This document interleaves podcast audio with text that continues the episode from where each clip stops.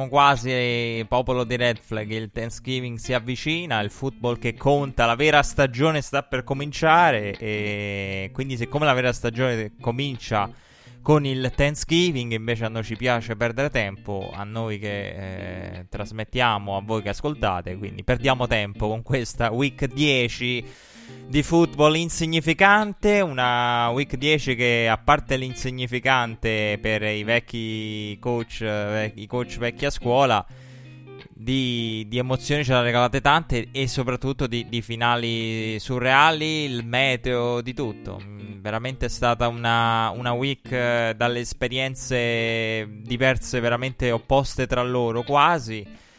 E Vedremo, vedremo un po' poi come evolverà la stagione, ma quello che ci interessa, come detto, è la week 10 e vedere anche in prospettiva, visto che ci stiamo avvicinando al Thanksgiving, dove però faremo un punto un po', un po più dettagliato e com- si possono cominciare poi a fare anche i primi calcoli eh, Colts a Titans ad aprire la, la, week 10, una sfida che eh, giovedì ha visto Indianapolis in trasferta contro Tennessee, una sfida che è stata penso una delle più prevedibili dell'anno a livello di sviluppo, una di quelle partite dove vedi il copione, dove vedi come come le squadre la potrebbero affrontare, lo vedi poi in campo. Quindi come faranno i Titans a fermare i Colts eh, era de- uno degli enigmi. E I Titans che però erano partiti bene. All'inizio avevano dato speranze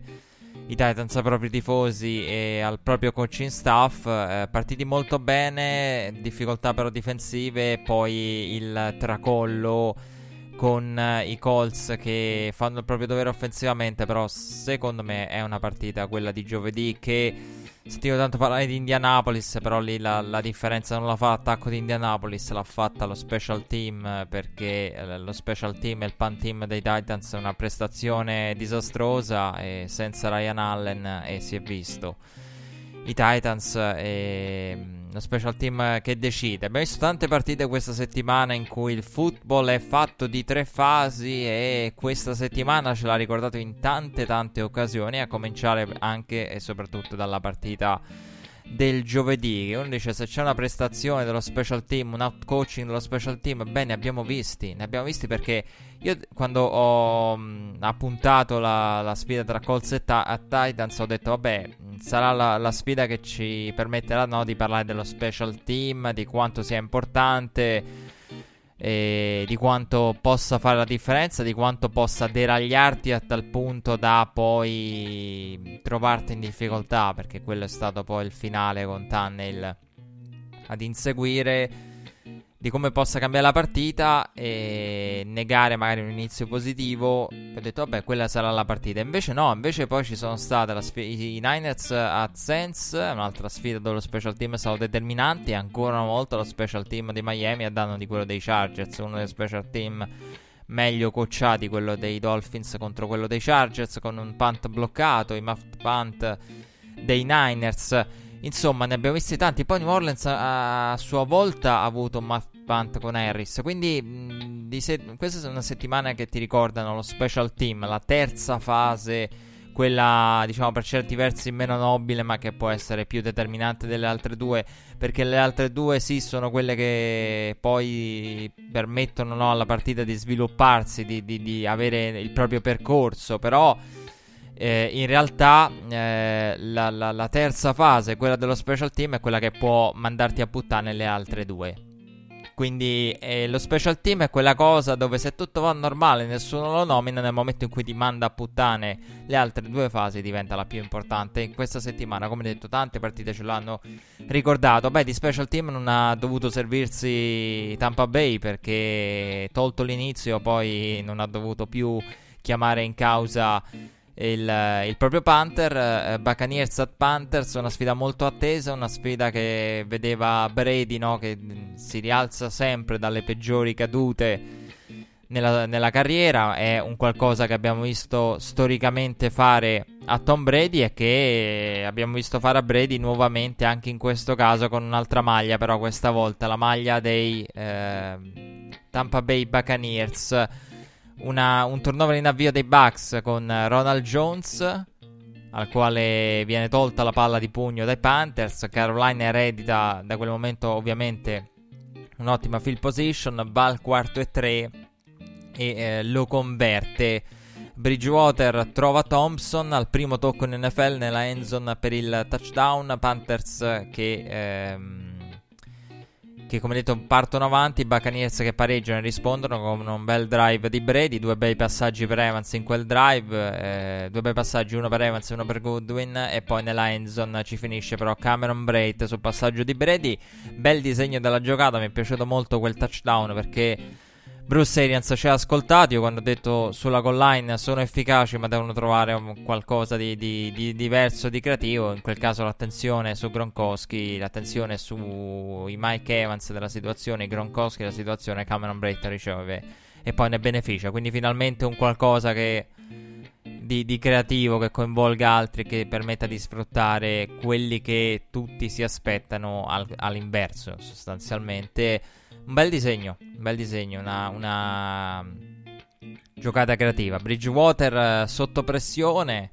Eh, prende una botta della Madonna, trova DJ Moore e poi lo stesso DJ Moore ad avere poi i blocchi sullo screen per portarla in, in touchdown. Tanta fatica in quel momento nelle secondarie eh, per i Buccaneers. Volevo dire a proposito di Bridgewater, come voi sapete, poi infortunato al ginocchio non quello del terribile infortunio, l'altro si aspettano ulteriori notizie per quanto riguarda eh, Bridgewater che noi non abbiamo ma che sicuramente voi avrete quando andrete ad ascoltare la puntata e però non promette niente di buono quindi io credo che un bel po' di week se le andrà a saltare calcolando che il bel po' di week poi riferito anche a week cruciali peccato per i Panther che sono in striscia negativa e con questa sconfitta. Comunque dicevo, tanta fatica nelle secondarie dei Buccaneers all'inizio, in confusione. Secondo drive dei Bucks che però vede Brady. Ehm, durante il secondo drive Brady aveva 6 giocatori diversi a ricevere nei primi 8 passaggi nei primi drive.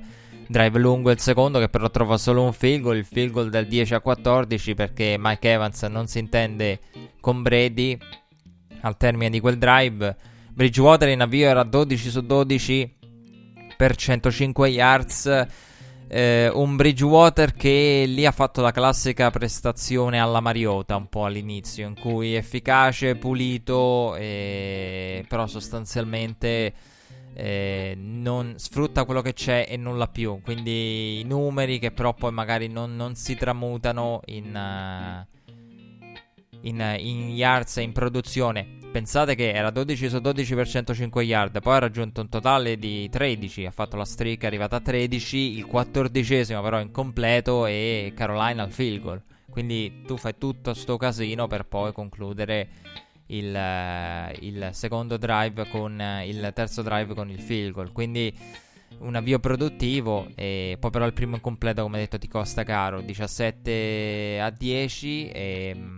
Quel momento il punteggio, Tampa che poi pareggia con il passaggio di Brady per Gronkowski, non riescono a tirarlo giù e finalizza poi Evans nella parte posteriore della endzone. Tampa che riceve il kickoff del secondo tempo e da lì inizia poi la, la, la, crescita esponenziale di Tampa perché Tampa come detto riceve il kickoff, arriva al go to goal su terzo down, Brady fermato, Sakop va al calcio del più 3 eh, punt dei Panthers dall'altra parte Buccaneers che colpiscono nuovamente nonostante una field position sfavorevole perché eh, arriva la corsa di Ronald Jones la terza giocata più lunga della storia a pari merito con altre. E, 98 yards per il touchdown eh, del 26 a 17 perché 26 perché il PAT viene fallito e poco dopo arriva l'intercetto di JPP Jason Pierre-Paul che intercetta Bridgewater da cui poi derivano da quel turnover altri turnover per Sacco per eh, i Buccaneers Carolina che poi concede un altro turnover il turnover on downs con il tentativo di fake punt. Ancora una volta il fake punt ha funzionato contro i Chiefs una settimana fa non funziona però qui il fake punt dei, dei, dei Carolina Panthers e qui è un po' prevedibile io devo dire io sono un amante del fake punt cioè ci sono molti analisti, molte persone dell'ambiente che dicono il fake punt perché non mandi il tuo attacco? Beh, perché l'attacco è chiaro che è quello che hai in mente di fare. Se mandi il tuo special team puoi cogliere di sorpresa. Il punto secondo me è quando lo fai troppo e lo fai in maniera eccessiva, il, l'effetto sorpresa lo perdi. E Carolina è un, in una di quelle situazioni come i Rams nel, nel, tempo con McVeigh e Fossil, cioè a un certo punto te lo aspetti anche e ogni volta che, tant'è che in telecronaca, non vi ricordate, con Hacker si diceva ma che fa? Va al panto la passa, perché era diventata una cosa ormai che si vedeva fin troppo, quindi, qui diciamo poi soprattutto quando lo vedi fare la settimana prima, sicuramente è una, una partita che analizzi in modo dettagliato se sei uno degli avversari e vedi una giocata del genere e ti prepari. Cioè, lo special team si prepara, l'hai visto una settimana fa. Non è che l'hanno fatto 3000 vite fa. Quindi fake punt no, che non ha funzionato, altri punti per Saka e per gli uomini di Bruce Arians. Eh, molto bello il kickoff return eh, di Cannon da 98 yards. Seconda giocata lunghissima della gara, in questo caso sul ritorno. Eh, seconda giocata da 98 yard dove quella come detto di Ronald Jones Bridgewater lo trasforma in 7 punti conversione a 2 punti non riuscita poi la chiude Brady via Snake in un drive con AB protagonista con due catch cruciali ad esultare, a farsi vedere e poi nel finale c'è um, la endzone anche per Gronkowski e una grande prestazione da parte dei, dei Buccaneers, un, un, Antonio Brown eh, molto molto attivo eh, come detto, una bella distribuzione del pallone da parte di Brady. Durante la settimana si è parlato molto del, di come AB verrà integrato. Si è parlato tanto di, di, AB e la fiducia completa da parte de, del coaching staff dei, dei Buccaneers di Leftwich e Bruce Arians hanno detto Brady è bravissimo a distribuire il pallone è una cosa, un concetto che, che, che, si poteva immaginare, qui l'abbiamo visto molto bene. Eh, con un Mike Evans eh, trovato, un Antonio Brown coinvolto. L'unico che ne ha risentito a livello di catch e di, di snap, soprattutto, ne risentirà è, è Scott Miller. Però. D'altronde a un certo punto, eh, più che i target, io, io, non credo, allora, io non credo mai alla storia del... un Antonio Brown arriva e ti, ti, deraglia l'attacco, ti deraglia la stagione, crei malumori, questo è arrivato adesso. No, secondo me finché vinci i malumori non ci sono, i malumori non ci sono e poi dipende molto dai giocatori, dipende molto dai giocatori perché il discorso è, è che uno dice vabbè un Mike Evans eh, è l'uomo di punta, è il numero uno, arriva un Antonio Brown e magari un Mike, un Mike Evans si trova messo in secondo piano comunque con un altro toglie i target. È chiaro che i target, molti dei lanci che faceva James Winston per Mike Evans, Brady non li farà. Non andrà a spararla per Mike e a, a giocarsi la, la 50-50 ball. Quello non accadrà, non lo ha fatto e non lo farà. Tranne la famosissima fade che tanto mi ha fatto infuriare la settimana scorsa. Per il resto, Brady non è uno del forziamola per Mike però mm, è chiaro che i target diminuiscono, è chiaro che ci sono altri, è chiaro che la volontà era anche quella di integrare il running game eh, con Ronald Jones, quindi c'è la volontà dei Buccaneers di fare un po' eh, diciamo una varietà di cose che permetta di, di, bila- di essere bilanciata. È chiaro che arriva un AB, però secondo me non non ti va a danneggiare la, l'armonia nello spogliatoio, non, non, ti va a danneggiare un Mike Evans, a meno che non perdi. Se cominci a perdere, eh, allora lì è un problema. Perché poi comunque i grandi ricevitori, è vero, togli target. Però è anche vero che avere un grande ricevitore che attira la, la difesa, un AB può anche darti opportunità eh, può dare opportunità ad un Mike Evans. Poi dipende sempre da quello che si vuole. E Mike Evans non sembra il giocatore, sembra da, da, stando alle interviste uno di quelli che vuole vincere. Quindi il discorso è anche questo: parliamo di uno che non ha vinto, che si trova adesso in una squadra che sarà vincente.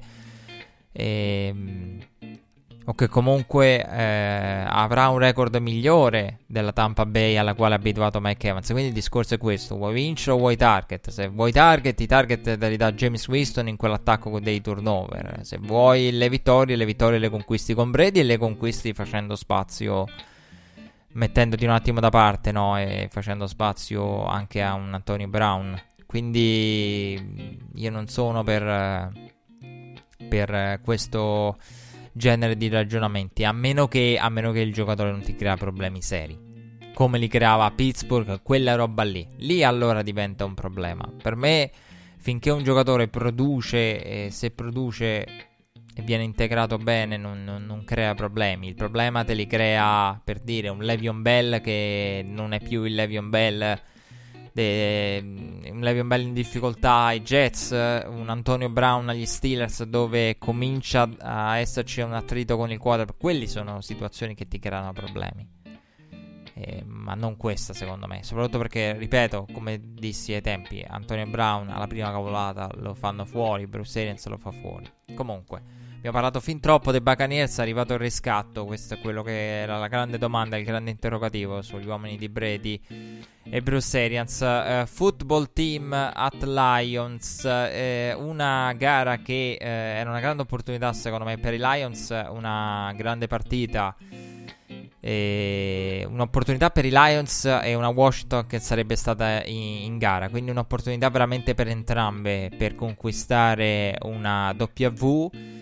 Eh, ottimo primo drive di Washington che poi però si incarta con il eh, reverse, eh, secca i danni di Alex Smith, costretti addirittura al punt, una brutta sequenza, escono dal field goal range, costretti al punt, Alex Smith sotto pressione, in avvio più volte, devo dire attaccato via, via blitz, Lions che poi trova la corsa con Arnold di DeAndre, di DeAndre Swift e poi subito dopo la play action a bersaglio per all la bomba di Stafford e Detroit avanti 7 0 Detroit guidata in avvio da DeAndre Swift da un motivato Adrian Peterson che aveva detto proprio nel pre-gara voglio fare bene contro Washington, gliela voglio far pagare.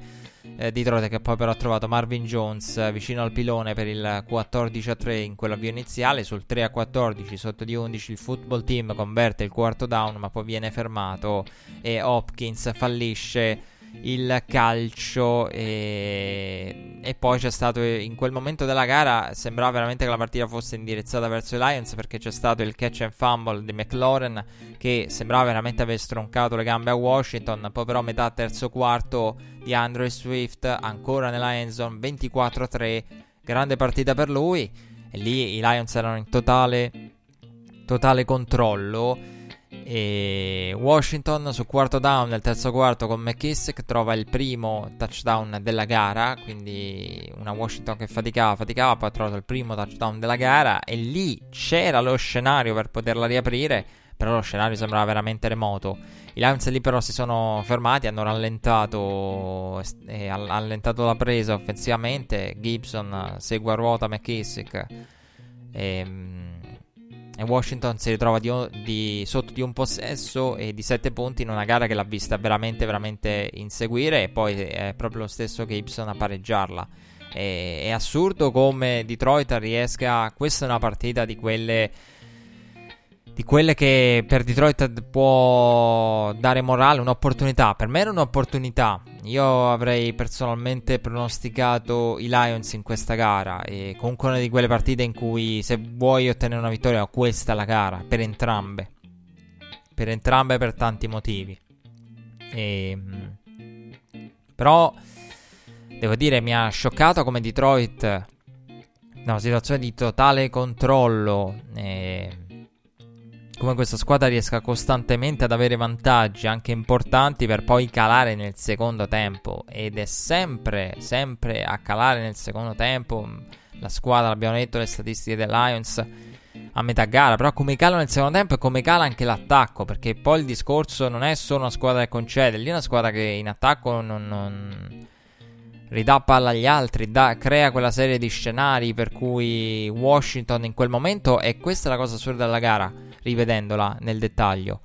Uno vede il vantaggio dei Lions, li vede in controllo, poi vedi Washington eh, palla in mano e tu dici e lì quando eh, Washington è praticamente palla in mano e sotto di due possessi e poi diventa sotto di 7 e tu in quel momento non conti i punti totali, conti i punti di distacco, i punti che hanno da recuperare i, i, il football team.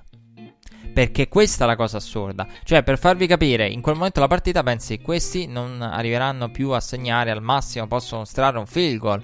Cioè, conti come se ormai il match, la partita si giocherà tutta d'attacco di Washington contro difesa dei Lions. Ed è brutto, e sono tante le partite in cui con i Lions conti quanto hanno di scarto, come a dire, quanto ne è rimasto nel serbatoio di punteggio da, da poter bruciare in questo finale. Cioè, questo è il discorso. Perché durante quella fase di gara io ricordo, contavo in quel momento e pensavo alle situazioni, al punteggio che potevano riportare Washington in corsa. Quindi non è bello e quando vedi la partita pensare a una cosa del genere. E con il punteggio in parità, Detroit ha trovato però il field goal di, di Prater più 3 Lions. Palla in mano da Alex Smith. Risponde Washington con un drive che vede due penalità costosissime per i Lions. C'era Kip Talib in, eh, tra l'altro entrambe su Trofan. E um, Akib Talib era una, una era al limite. Una era al limite una era veramente, veramente al limite. E due, pe- due tra l'altro, penalità arrivate su situazione di, di down eh, potenzialmente a chiudere. Quindi per poter uscire dal campo. Lì invece tenuto in vita calcio di Alex Smith, parità, Matthew Stafford con 16 secondi. Gli bastano e gli avanzano per portare Prater a ridosso del field goal range perché 58 yards, calciare 58 yards per la vittoria e una grande, eh, grande partita per, eh, per, i Lions nel finale Matthew Stafford e all'inizio. Da rivedere come detto il secondo tempo eh, per una bella vittoria. Una partita che non so in caso di overtime chi avrebbe potuto portare a casa eh, questa gara perché l'inezia da parte di Washington, però in un overtime uh, anche lì mh, mm, forse avrei detto ancora Detroit. Eh, però una squadra che ha seri problemi, è troppo conservativa in attacco, praticamente molla le redini e va alla, alla deriva, no? come quando remi, tiri remi in barca e la, vai finché la, finché la barca va, lasciala andare. Eh, però in questo caso la barca per poco non affondava nuovamente. Quindi eh, però bel, bel, bello il drive di, di Matthew Stafford. E una partita che anche ancora una volta i Lions abbiamo visto fin troppo su Red Zone. Io non, sinceramente non capisco quando poi la partita era sul 24-3. Cosa cavolo, ancora, ancora i Lions. Secondo me, non lo so, dopo la settimana scorsa ci ho fatto caso anche in questa. Era veramente una delle partite, quelle partite sovraesposte. Quando poi, perché il discorso secondo me è anche uno. Quando, e poi, anzi, qua diciamo che la critica eh, c'è fino a un certo punto perché poi la partita equilibrata lo è diventato. Quindi, se fosse rimasta con quelle proporzioni, tre possessi, due possessi di vantaggio per i Lions, vi avrei detto le stesse cose di sette giorni fa. Però mi ha scioccato perché il problema secondo me è anche una questione di narrativa. No? Io ce l'avevo corretto la settimana scorsa, che è una questione di narrativa. Perché poi mi va a prendere, magari, come la settimana scorsa, mi fa vedere la partita dei Lions, mi fai vedere eh, i Vikings, eh, che è un'altra squadra che ogni tanto uno vede, rivede, rivede. Poi vai. Poi ti trasferisci e dici: Però attenzione perché c'è un punto a punto tra Giants e il football team. Come la settimana scorsa, e di cui praticamente ti stai perdendo tutto. Cioè. Quello è brutto secondo me. La narrativa, come vuoi raccontare la week. Eh, è, è un'arte anche quello, eh. per chi lavora dietro le quinte di un programma come Redzone. Perché poi il rischio del ti trovi all'ultimo, andiamo a vedere il drive decisivo di questa gara, emozionante, un punto a punto, sì, un punto a punto di cui non ci avete fatto vedere nulla però. E quindi succede spesso. Comunque, Jaguars at Packers, queste erano di quelle gare che eh, uno di solito tendenzialmente non vede, ma che poi nel finale ti trovi a vedere, ti trovi a vedere e ti trovi anche magari a dover recuperare perché è una di quelle gare che poteva veramente essere l'upset dell'anno. E anche se sinceramente io non ci ho mai creduto ai, ai Jaguars uh, vincenti durante tutto l'arco della gara, devo essere onesto. Devo essere onesto.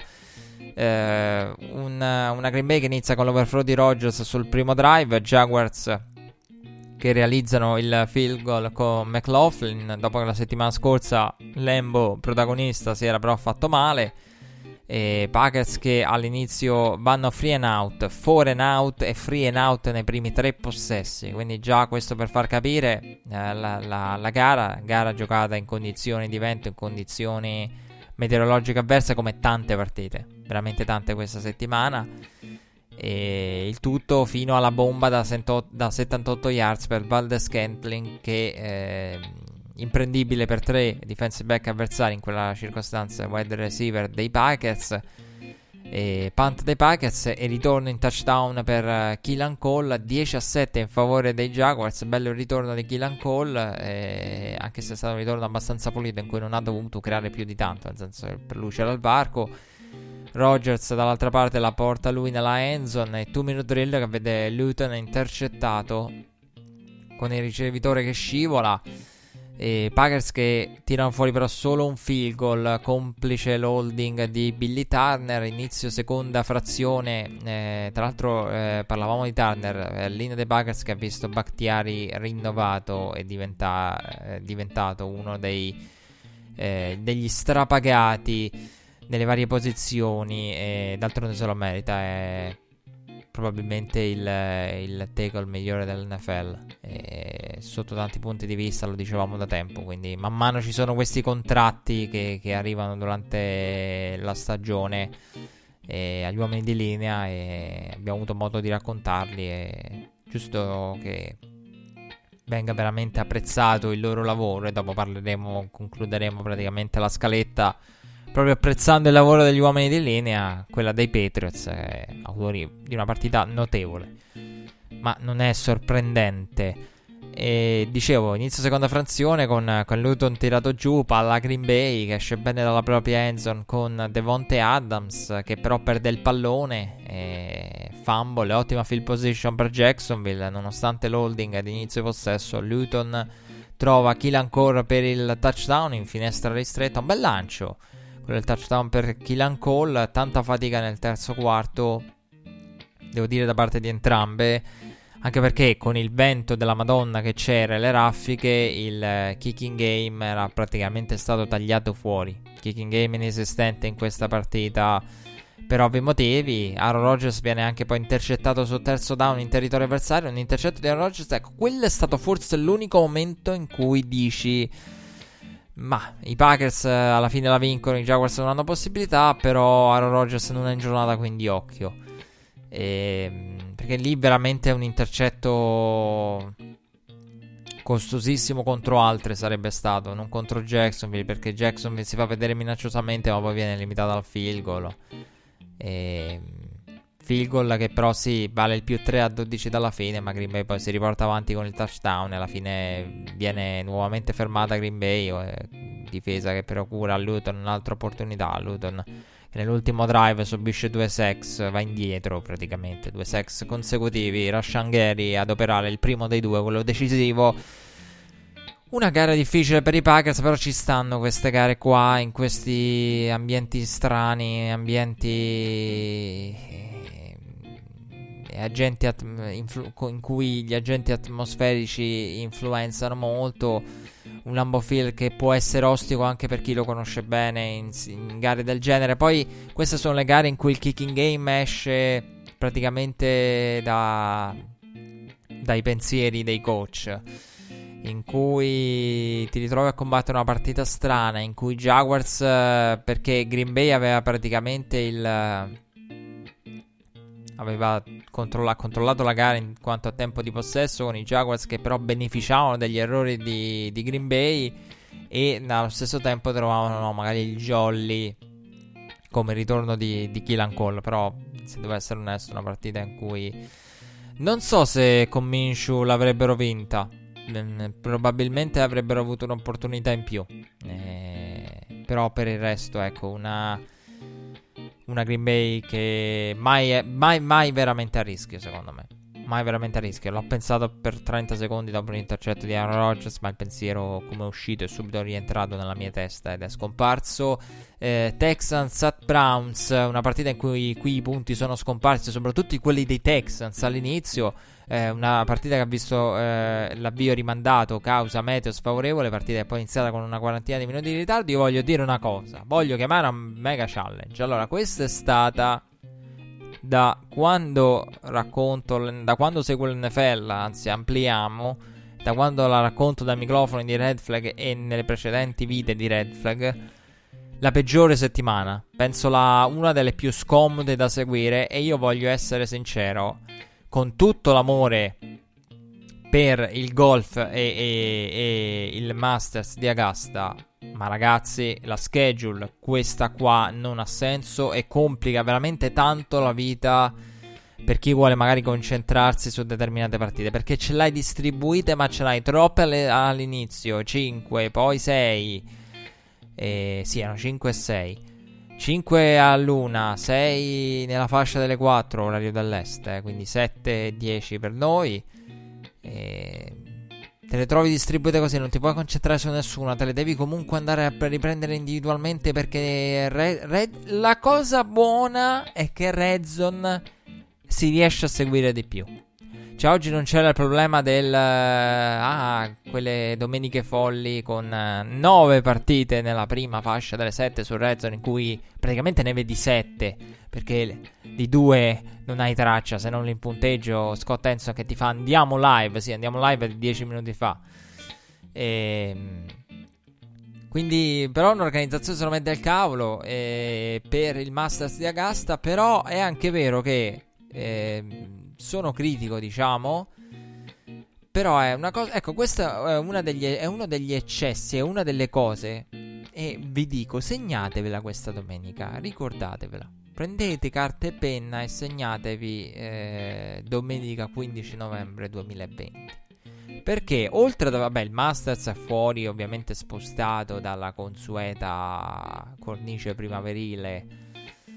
E ehm, si è ritrovato eh, nel, nell'era Covid. Qui eh, ci sono cose surreali, no? Uno si ritrova i grandi giri dopo l'estate. Cioè, qui c'è di tutto quest'anno, quindi non, non, non ci sorprendiamo di niente. Dicevo, segnatela questa domenica perché è uno di quegli esempi da fare per far capire secondo me molto la cultura americana. A parte la suddivisione dei network che con CBS che aveva la, la, copertura assieme a NBC che ha avuto la copertura che ho visto sia su NBC che su CBS il Masters, quindi l'avevano entrambi. La copertura eh, con CBS impegnata, quindi nella prima fascia praticamente limitata da, dalla presenza del golf. Eh, il golf che è importante per questi network, come lo è importante per NBC, che è un canale interamente dedicato NBC go, eh, Sport al golf. Dicevo, segnatela perché è una di quelle cose che eh, fa capire molto la cultura americana e come il football, nonostante sia uno sport monopolizzante eh, in America e sia lo sport che ammazza a livello di ascolti gli altri, comunque non voglia è come il fratello grande che non ha bisogno di usare la forza per farsi rispettare dal fratello più piccolo, sostanzialmente. E questo lo si vede anche con gli altri sport che cercano di evitare la competizione. Quindi cerchiamo di metterci d'accordo che troviamo i nostri ascolti e il nostro pubblico un po' tutti. Ed è bello per questo. Per esempio, una cosa che in Italia non accadrebbe mai. A me viene in mente quando c'è il Gran Premio di Monza e nel mentre c'è la Serie A. Che è una cosa che tu dici, vabbè, ma c'è la Formula 1 in Italia, la Serie A potrebbe un attimo lasciare spazio, o la Formula 1, più che adattarsi alla Formula 1 perché lì è più internazionale, magari la Serie A fare spazio a un evento italiano che capita una volta l'anno per dire, oppure, ma questo è un esempio generico perché mi è venuto in mente di coincidenza. Ce ne possono essere altri mille. In Italia non esisterebbe. In Italia il calcio gioca a quell'ora e gli altri sport se ne vanno a fare. Potete immaginare cose. Dove? Quindi.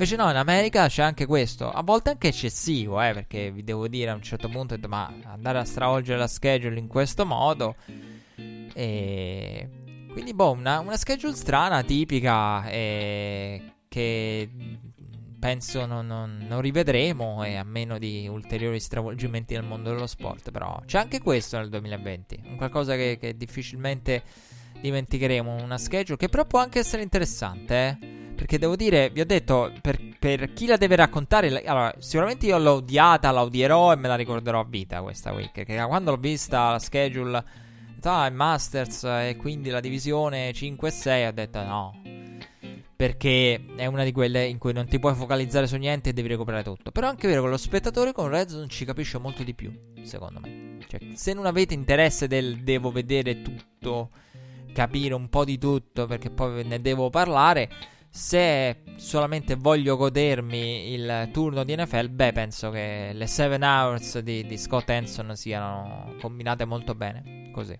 comunque.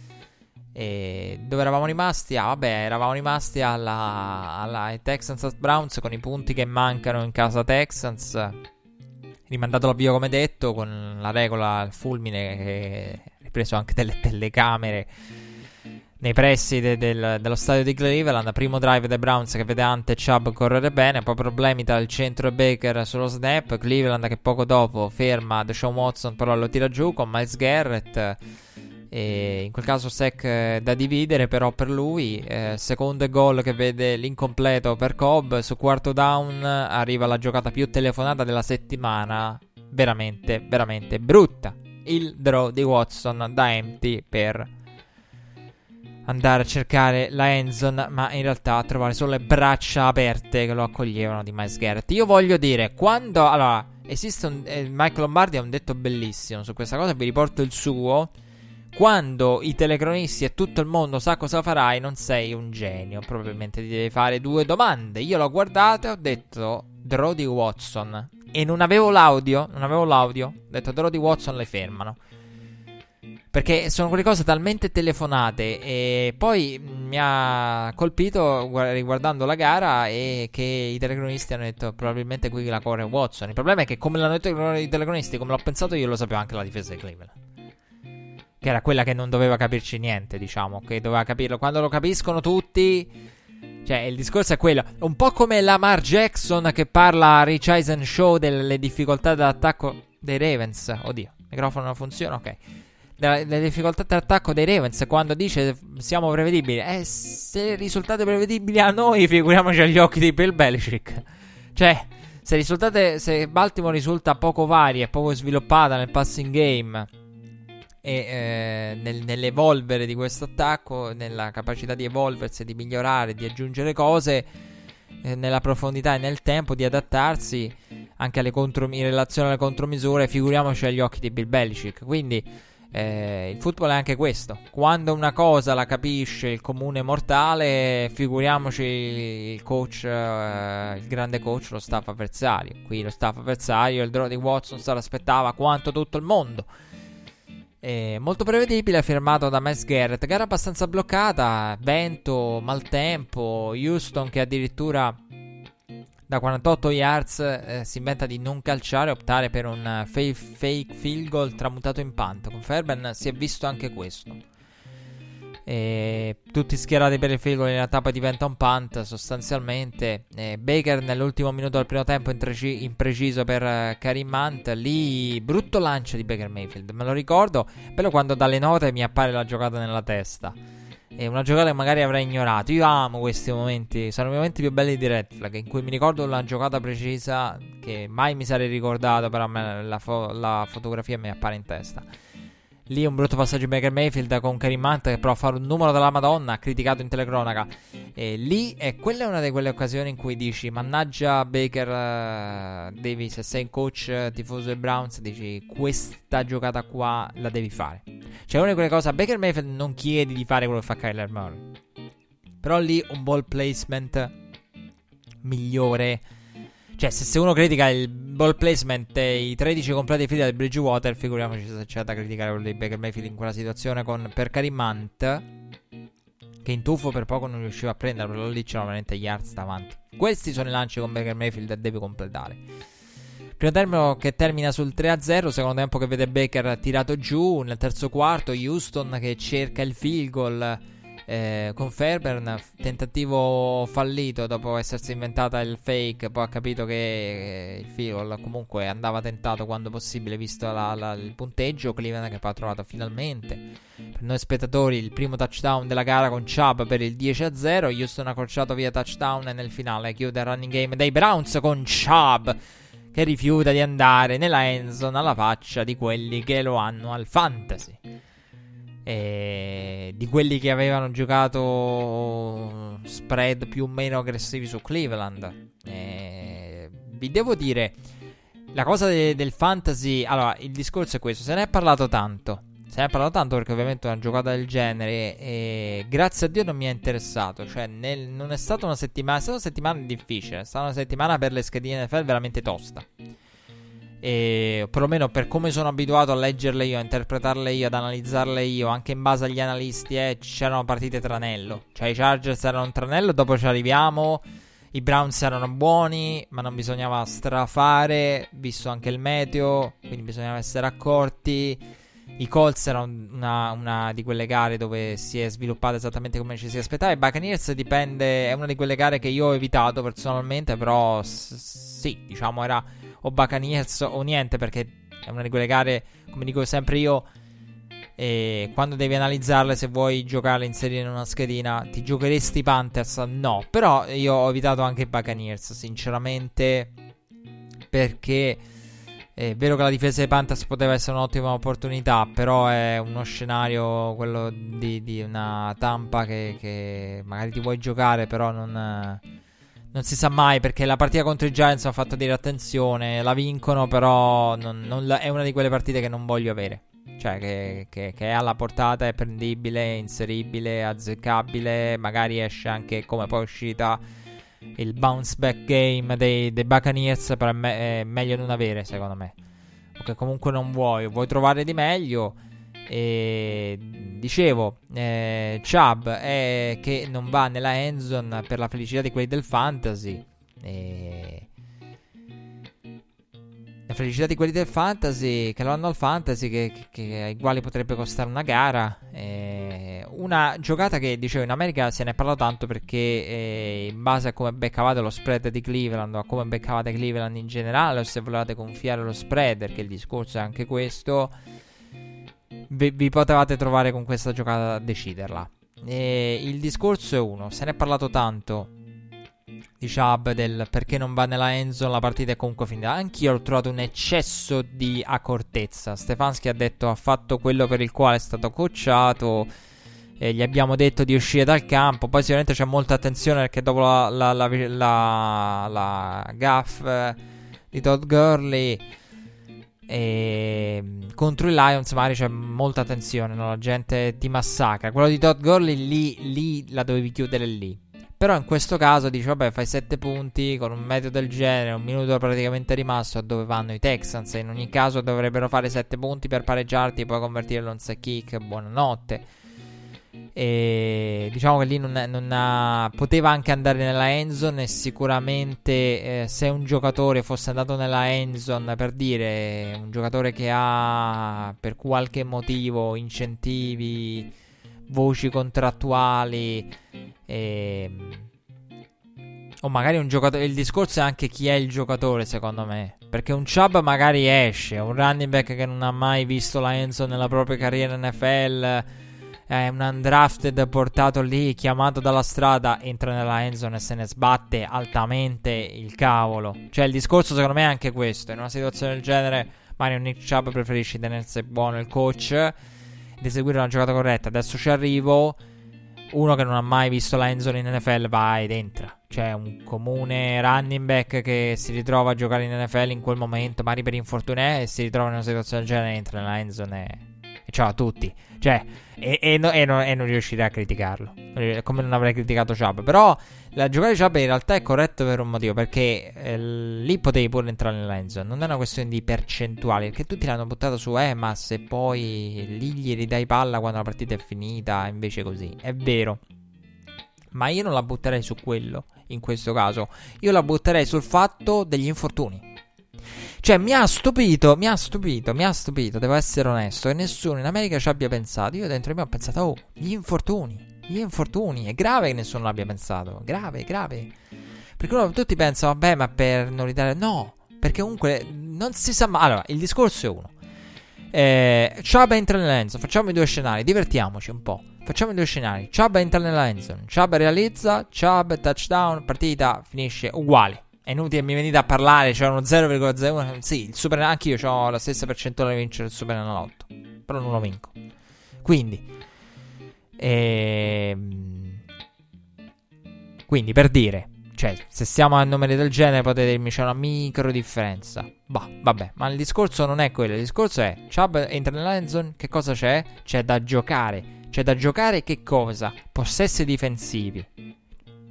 Forse anche un onside kick, chissà se ti dice particolarmente male. Cosa può succedere? Qualcuno... Metti che Miles Garrett si, ti si fa male per dire ipoteticamente, anche se lì magari sei tu coach che ci stai attento perché dici vabbè tanto è finita, però comunque ti si può far male qualcuno. Mentre in un nil chi si fa male? Chi si può far male? Il quarterback se il centro gli dà la palla troppo con troppa forza o prende male la palla, si, si, si può non lo so, far male a un dito al quarterback? Cioè, quello è il massimo infortunio che può avere, mentre dall'altra parte non si, non si può mai sapere un helmet to helmet eh, una situazione che coinvolge un giocatore magari della difesa, non una star, ma cioè comunque può coinvolgere un giocatore che per te è chiave.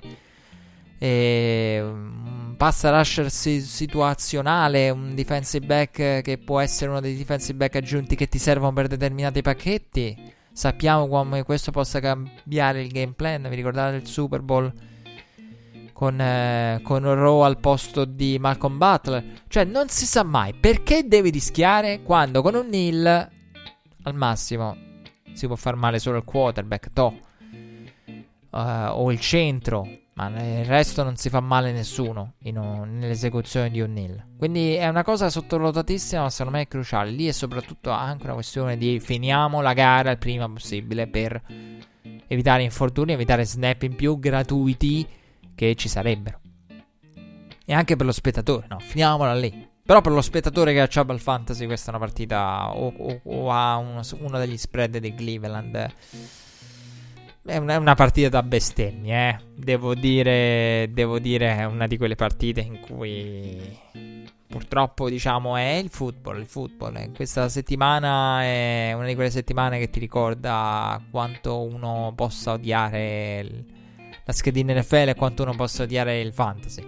Quando vedi queste giocate, quando vedi anche Kyler Murray, perché mi sono trovato la il merito di Kyler Murray dal lato positivo della il merito di Kyler Murray. Però eh, non è bello, non è bello in generale eh, trovarsi in partite del genere. Come mi sono trovato nella bufera avendo i Ravens, cioè questo. Eagles at Giants, eh, partita che eh, vedeva eh, gli Eagles impegnati a New York, una partita che era veramente una grande opportunità per i Giants che l'hanno saputa sfruttare perché era la rivincita della sfida che ha visto i Giants con la corsa di Daniel Jones che poi scivola. Questa è una grande opportunità, lo sapevano in casa New York. Bel primo drive di Daniel Jones che spalla la propria Enzo Nash. Trova anche una bella corsa. Trova anche la bella corsa di Goldman. La porta dentro per il touchdown. Proprio Danny Dimes via read option. Eagles che per la gara recuperavano Miles Sanders, da subito chiamato in causa. Eagles poi fermati sul terzo e quarto e al field goal con Elliott, terzo e quarto, fermate gli Eagles, non vi stupite, 0 su 9 dai, dal conversione di terzi down, 0 su 9, il peggior risultato, il, peggior, il numero più alto di terzi down tentati che non hanno visto una conversione, un numero del genere Philadelphia non lo vedeva da tipo il 2007, vado a memoria. Giants che muovono bene le catene contro le difese di Philadelphia, colpiscono poi su quarto e corto con Goldman a ridosso della goal line per il 14 a 3. Wentz prova a reagire con pass- due passaggi back to back per uh, Rogers. Comunque, drive poi comunque fermato. E Philadelphia fatica in attacco, ma difensivamente in quel momento riesce a tenere Daniel Jones eh, sotto controllo via pass rush. Inizio secondo tempo con il primo possesso per gli Eagles. Boston Scott riceve per il touchdown da 50 più yard che i review conferma, nonostante veramente il piede sinistro sembrasse sulla parte bianca. Un review veramente al limite, però lì siamo al millimetrico eh, Eagles da 2 per il meno 3, eh, l'11 a 14, ma Giants che reagiscono con il passaggio poi di Daniel Jones per Tate che li porta a ridosso della endzone, Goldman dalla goal line. Eh, botta risposta che in quel momento vede Philadelphia poi andare a segnare con Corey Clement. Sinceramente, io non ho capito. Gli Eagles vanno da 2 per il meno 3 per l'11 a 14. Poi, però, eh, Doc Peters va nuovamente da 2 e rimane a meno 4 quando con un semplice extra point sarebbe stato a meno 3. Sinceramente non l'ho capito. Io mi prendo un extra point e mi prendo il meno 3 in quel momento. Non capisco cosa stesse preparando, visto che il punteggio non era un punteggio pari, ma era un punteggio dispari. Dove di solito nei finali di solito nei finali, quando ci sono 4 punti di scarto, eh, la gara no, oscilla, touchdown, field goal. Eh, non è che vedi conversione da 2 punti, lì non ti servono. Cioè, al massimo ti può servire poi, però non lo so, lì è un pensiero strano. Cioè, lì, sinceramente, sul meno 4, più che andare a più 4, perché tanto poi comunque non lo so, non ha senso. Eh, perché poi tocca vedere con quanto segni. Se da meno 4 vai a più 3, con quanto lo fai. Non lo so, lì l'ho trovata una cosa eccessivamente perché complicarsi la vita in modo eccessivo, soprattutto perché la prima conversione da, da due punti gli era andata bene, eh, quindi in quel momento io avrei calciato per il meno 3, però bisogna dire la coerenza di tentarlo sempre c'è.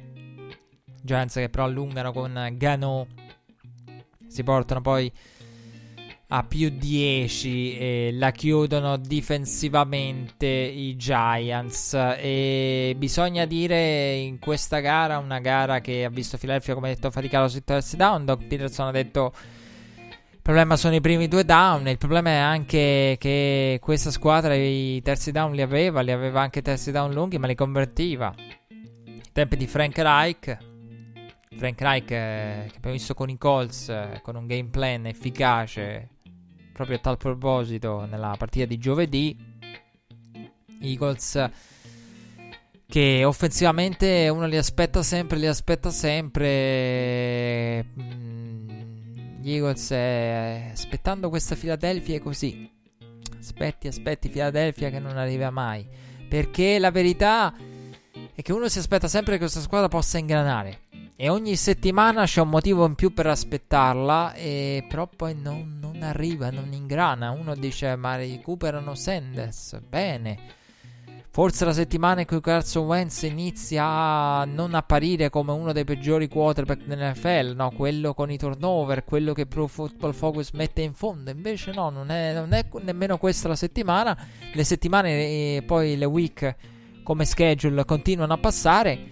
Philadelphia è lì, è la favorita per la NFC East, per me è e rimane la favorita della NFC East, però in questo momento bisogna riconoscere che la squadra più in forma di tutte, anche durante le sconfitte apparsa più in forma rispetto a Philadelphia, sono proprio i New York Football Giants, quelli che hanno perso, quelli che hanno cominciato 0-5, quelli che... Eh, sono quelli che in questo momento appaiono meglio, appaiono meglio, senza ombra di dubbio e stavo facendo mente locale hanno anche eh, il quarterback che sta giocando meglio. Fammi pensare: Washington, Ale- Alex Smith al momento. Prima aveva Kyle Allen e Dwayne Haskins, quindi no. Eh, Dallas, dopo i Dinucci, vabbè, contiamola come Andy Dalton. Eh, quindi Dalton o Daniel Jones, eh, ma dipende, però mi tengo Daniel Jones a questo punto e cazzo Wentz Daniel Jones, eh, assolutamente Daniel Jones. per le prestazioni ha su Wentz. Quindi va a vedere il quarterback eh, play migliore al momento della squadra più in forma. Bisogna riconoscere i Giants sono squadra più in forma. Occhio, perché qui le settimane passano e questa NFC East è ancora lì in attesa. Ma io voglio andare al challenge in difesa degli Eagles. Meno male che questa partita mi offre questo spunto. Io sinceramente eh, lo faccio adesso perché siamo praticamente più o meno a, a metà puntata, quindi capitato lo, lo, lo spunto. Io sinceramente sono rimasto molto molto scioccato dalla reazione de, de, degli appassionati alle parole recenti di Troy Vincent. Io sono onesto, non me ne frega niente qualcuno di voi può anche spegnere Red Flag se vuole lo spettacolo, l'entertainment da un certo mondo dello sport, c'è la WWE. C'è la WWE e c'è il wrestling. Ma uno sport, sinceramente, sono onesto. Cambiare il seeding NFL a stagione in corso e aggiungere un'ottava di playoff eliminando anche il bye è un, una cosa anticostituzionale. Non me ne frega un cazzo. Perdonatemi.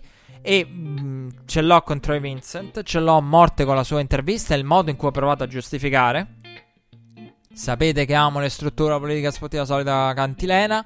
Vi dico, è secondo me una cosa assurda. E basta, e lo dico in modo chiaro, basta, e mi riferisco a tanti altri sport, basta usare il Covid come scusa per fare gli esperimenti.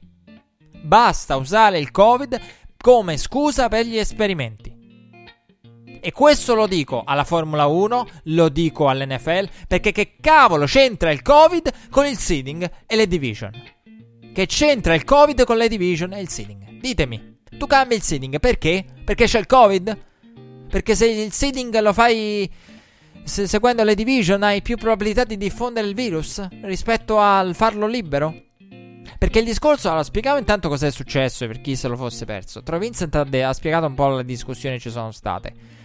E all'inizio c'era eh, qualcuno, c'era qualche voce che arrivava, qualche vocina nell'orecchio che diceva no, NFL, fate le 8 migliori di ogni conference. Blasfemia, blasfemia. Le squadre sono costruite per combattere nella division, le difese, il running game, la filosofia per la division e le trasferte che la division ti porta a fare.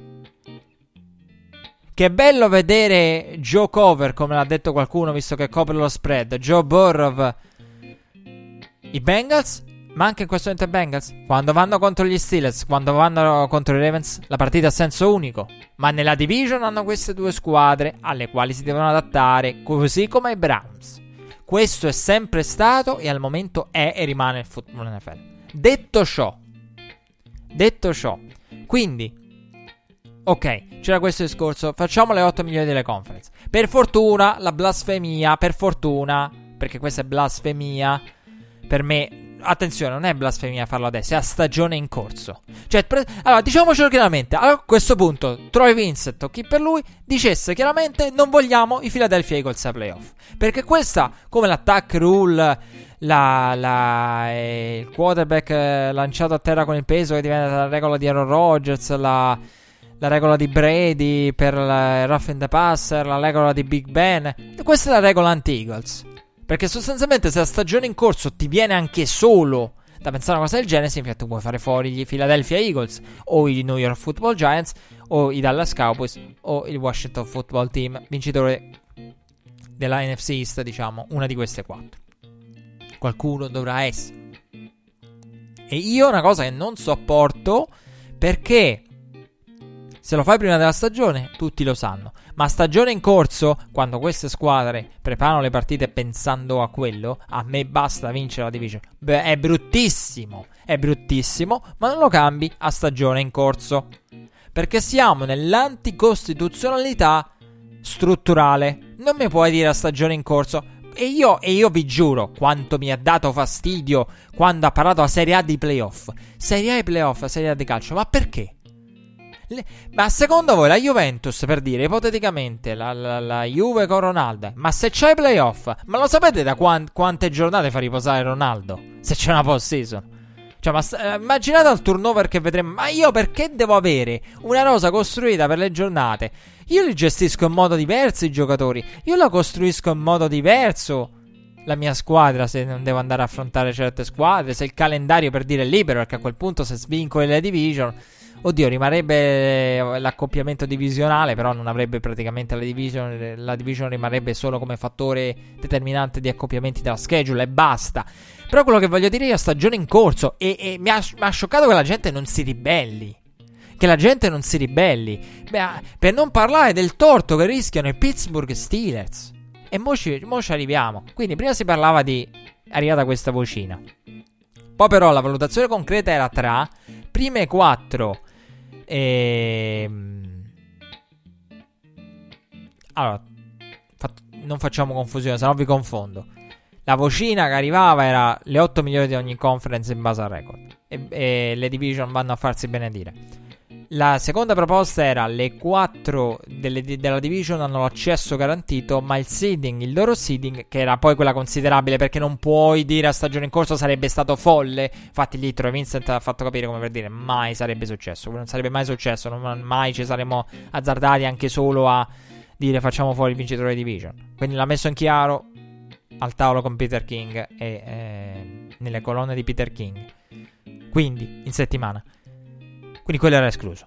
La seconda opzione, intermedia, era eh, le quattro vincitrici di division eh, hanno il loro spot playoff, ma il seeding lo dia. Quindi la vincitrice di division è sicuramente playoff, ma può andare in trasferta. Mandiamo gli Eagles in trasferta. Eh, sarebbe stata la regola. La, l'ultima proposta, che poi è quella che fondamentalmente verrà considerata, è seeding con mantenimento del, dell'ordine. Eh, le, I primi quattro seed sono le vincitrici delle division in ordine di record. Gli ultimi quattro seed sono le wildcard in ordine di record. Tutto questo si verificherà come e quando si verificherà nel caso in cui l'NFL non dovesse riuscire a completare eh, la schedule tradizionale e dovessero esserci squadre sfalsate, quindi una squadra che ha giocato partite in meno rispetto alle altre, soprattutto alla fine, quindi bisogna approssimare, no?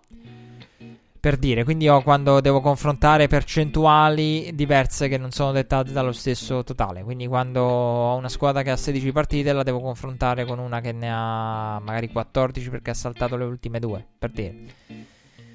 Eh, questo ovviamente si verificherebbe solo in caso, nel, nel, caso in cui l'NFL non dovesse farcela a completare la schedule e nel caso in cui l'NFL non dovesse ipoteticamente riuscire a concludere anche con una eh, ipotetica diciottesima week. Perché anche questo Troy Vincent ha detto, vabbè, però l'idea della diciottesima week, cioè se riusciamo a concludere tutto il discorso, se non ce la facciamo e non c'è tempo per inserirlo, ok. Se una diciottesima week ci permette di completare la regular season, quello sarebbe lo scenario più eh, preferibile, diciamo. Quindi non riusciamo a completarla eh, in tempo. Ce la facciamo una diciottesima? No, perché magari una squadra ha tanto, tanto, tante gare arretrate. A quel punto la diciottesima week non è che gli fai giocare il double header, quindi non la recuperi più. E a quel punto subentrerebbe questo sistema, come detto. Però io ho trovato assurdo che la gente non si sia ribellato, è assurdo che la gente appoggi determinate cose, come anche no, le mini gare di qualifica della Formula 1 e tante altre porcate che si sentono a stagione in corso, poi con la scusa del Covid. C'è il Covid, quindi noi andiamo a stravolgere il seeding. Cioè, fantastico l'abbinamento del. Dobbiamo, stra- dobbiamo aggiungere una, gara, una squadra playoff che magari non riescono a completare tutta la stagione come dovrebbero. Perfetto. Che cavolo c'entra il seeding? Fantastico, però è un motivo anche per sperimentare. Con questa scusa del Covid si sperimenta e secondo me si fa mandare giù la pillola, si fa mandare giù la pillola, perché poi questa è la verità, perché c'è chi deve mandare giù la pillola ai vari front office. Ora, voi ditemi se i Pittsburgh Steelers si possono trovare nella situazione in cui sono. Io mi auguro, mi auguro e sinceramente sarò sempre, se siete tifosi degli Steelers, sarò, sarò sempre dalla vostra parte da qui nel caso, o comunque di, mi viene in mente gli Steelers che hanno il caso più eclatante, sarò dalla vostra parte qualora Pittsburgh dovesse essere seed numero uno. Perché è allucinante che Pittsburgh si ritrova con il bye forzato, il bye forzato e spostato, bye non bye, gli Steelers, eh, bye non bye all'inizio, con consecutivamente che week era la 3? Cioè, con consecutivamente tutto il resto della stagione ai playoff dopo un bye non bye. Cioè, Pittsburgh sostanzialmente si fa un culo così, magari, dopo che gli è stato negato il bye dal Covid e dalle circostanze, un mezzo bye, un semi bye, un finto bye, chiamatelo come cavolo vi pare. E magari si ritrova, non so, dice, oh, vabbè, siamo la seed numero uno, quest'anno la seed numero uno finalmente ha un valore perché saremmo gli unici con il bye. No, ti mettono l'ottava squadra, quindi devi giocare ininterrottamente. Quindi, cioè, io lo trovo ingiusto. Io spero veramente che gli Steelers si facciano sentire qualora fosse così. Io, io, finché il discorso è finché il Covid, e questo è il discorso di finché il Covid falsa, altera.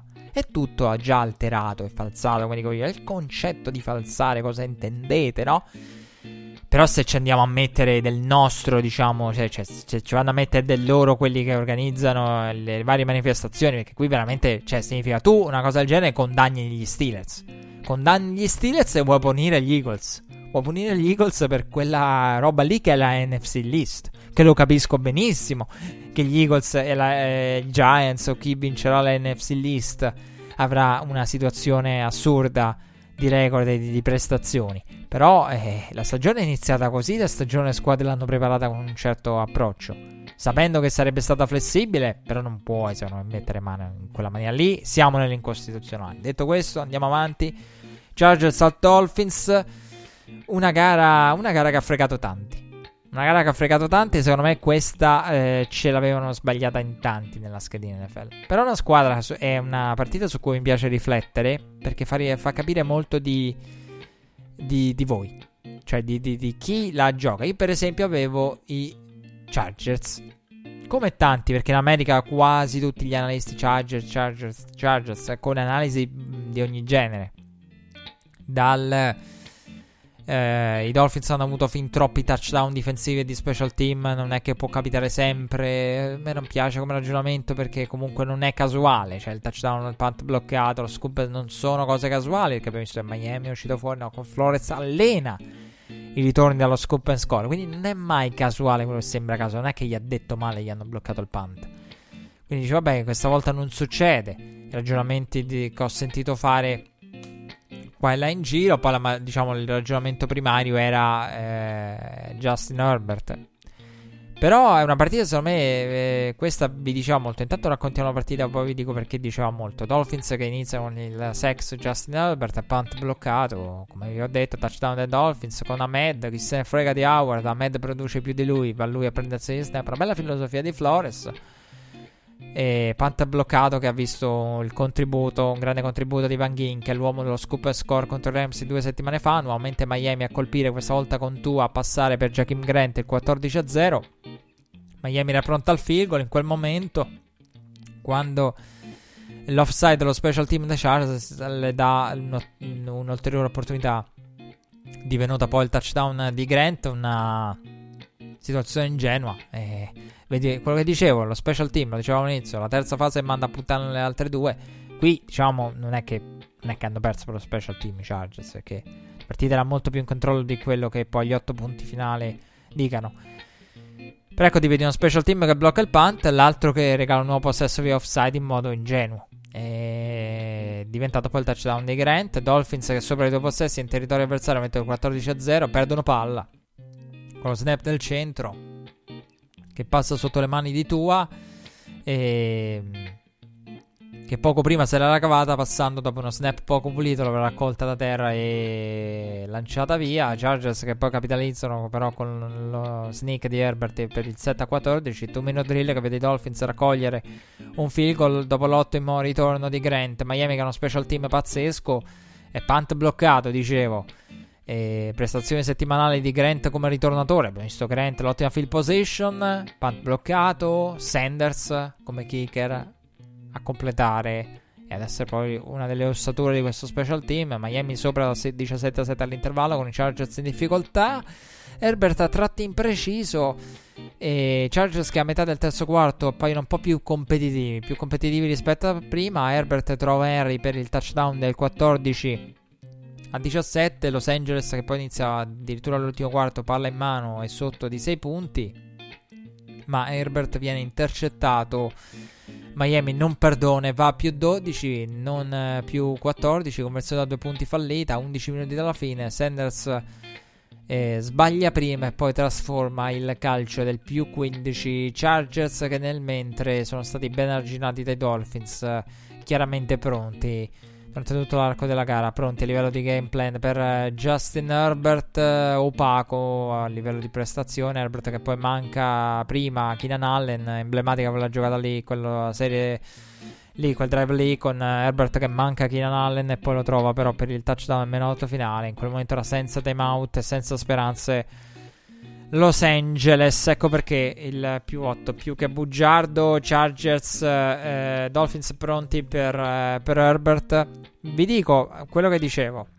Perché questa partita è secondo me indicativa? Perché questa partita è una di quelle partite che in quelle che ho giocato questa settimana avevo i Seahawks eh, con eh, lo spread, quindi che potevano anche perderla, ma dovevano rimanere aggrappati a un field goal di stacco. E una gara che non è entrata. E avevo questa e un'altra gara che. Che questa però è stata la peggiore. Perché i Seahawks avevano un senso. Avevano un senso preciso, secondo me, come giocare. È stata una partita che poi, quando l'ho vista con Rezzo, ho detto: Ma mm, no, non ci sta. Invece, poi rivedendo le opportunità, altro che Seattle l'ha avute. Quindi era, stata handi- era un handicap giusto quello dei Seahawks. Forse un punto in più l'handicap, non so ora la linea com'era, ma era tipo due e mezzo. Ecco, forse l'handicap corretto era, sarebbe stato tre punti. Era proprio una partita da tre punti di scarto per come si è sviluppata eh, Seahawks at Rams. Questa qua è indicativa perché, dicevo, perché è una di quelle gare in cui molti analisti, eh, compreso me, tutto il mondo, molta gente ha giocato, secondo me, i Chargers erroneamente. Queste sono una di quelle partite che i Booker ringraziano tranne i tifosi dei Chargers. Secondo me i tifosi dei Chargers questa qua non hanno sbagliato. Quindi dice Dolphins, Chargers. Nettamente Dolphins. Cioè, voi direte, ma come? Dopo tutta la storia, settimana scorsa di Anthony Lynn, presidente degli Stati Uniti. Ah, è uscita la notizia che Anthony Lynn ha il posto garantito e ha la security sufficiente per continuare la stagione. Vedere nelle week che rimangono. Nelle eh, sette week rimanenti cosa combina con Justin Herbert. Sinceramente io trovo assurdo che alcuni finiscano con la graticola per molto meno. Ripeto, io non capisco dove sia il curriculum di Anthony Lynn che gli permette una sicurezza extra che manco un Queen tra un po' ha avuto. Quindi boh.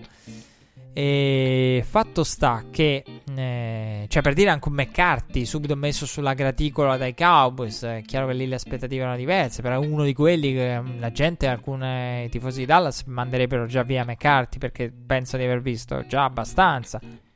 Sì, probabilmente sì, ci avrebbe anche un senso quella teoria, però per capire Boh, questa notizia della sicurezza de- di Anthony Lynn mi ha, mi ha, scioccato, soprattutto perché in questa partita la differenza del coaching staff è stata notevole. Notevole, Flores e i suoi pronti. E dicevo, Miami, Los Angeles. Miami nettamente la squadra più in forma, nettamente la squadra meglio coachata.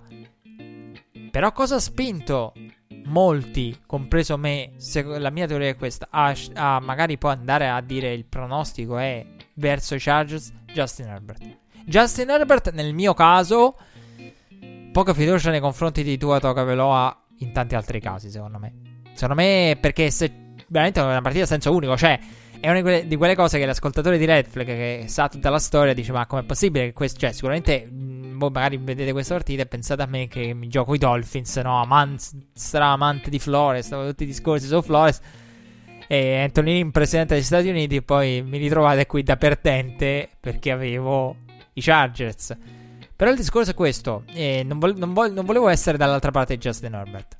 Non volevo essere dall'altra parte con Justin Herbert, il che significa sicuramente grande rispetto nei confronti di Justin Herbert.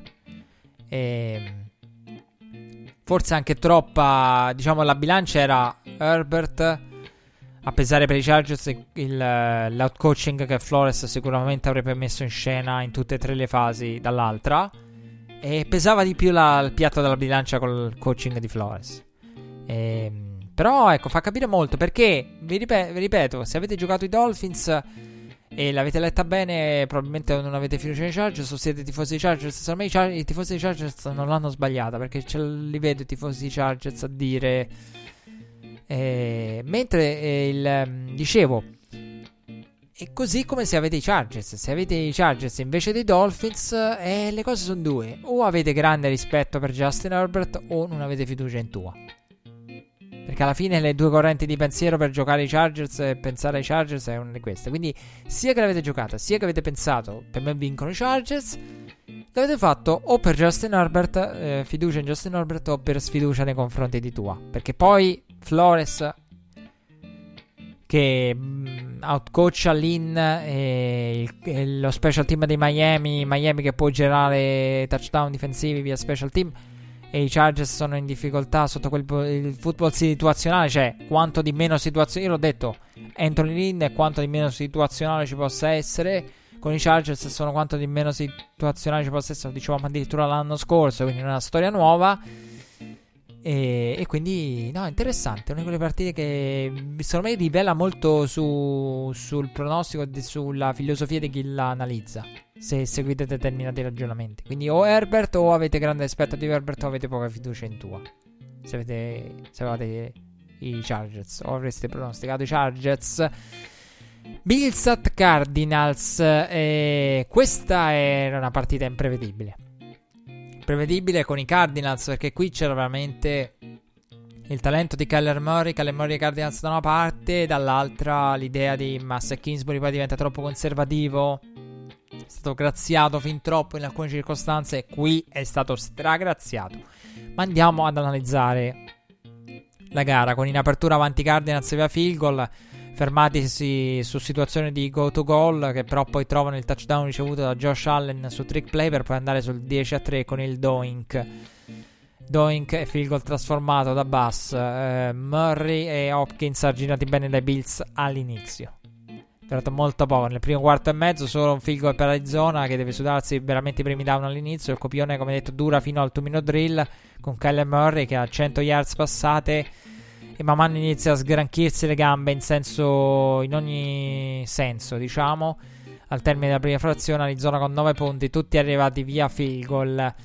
E è una squadra che muove le catene e poi ristagna Arizona. Un altro suo problema, Bills che trovano ulteriori 3 punti per il 16-9 dell'intervallo con Bass che va consecutivamente in, quel, in due calci eh, consecutivi 55 e 58. Opening drive del secondo tempo che vede i Bills fermati e poi di nuovo palla in mano dopo il fumble di Drake.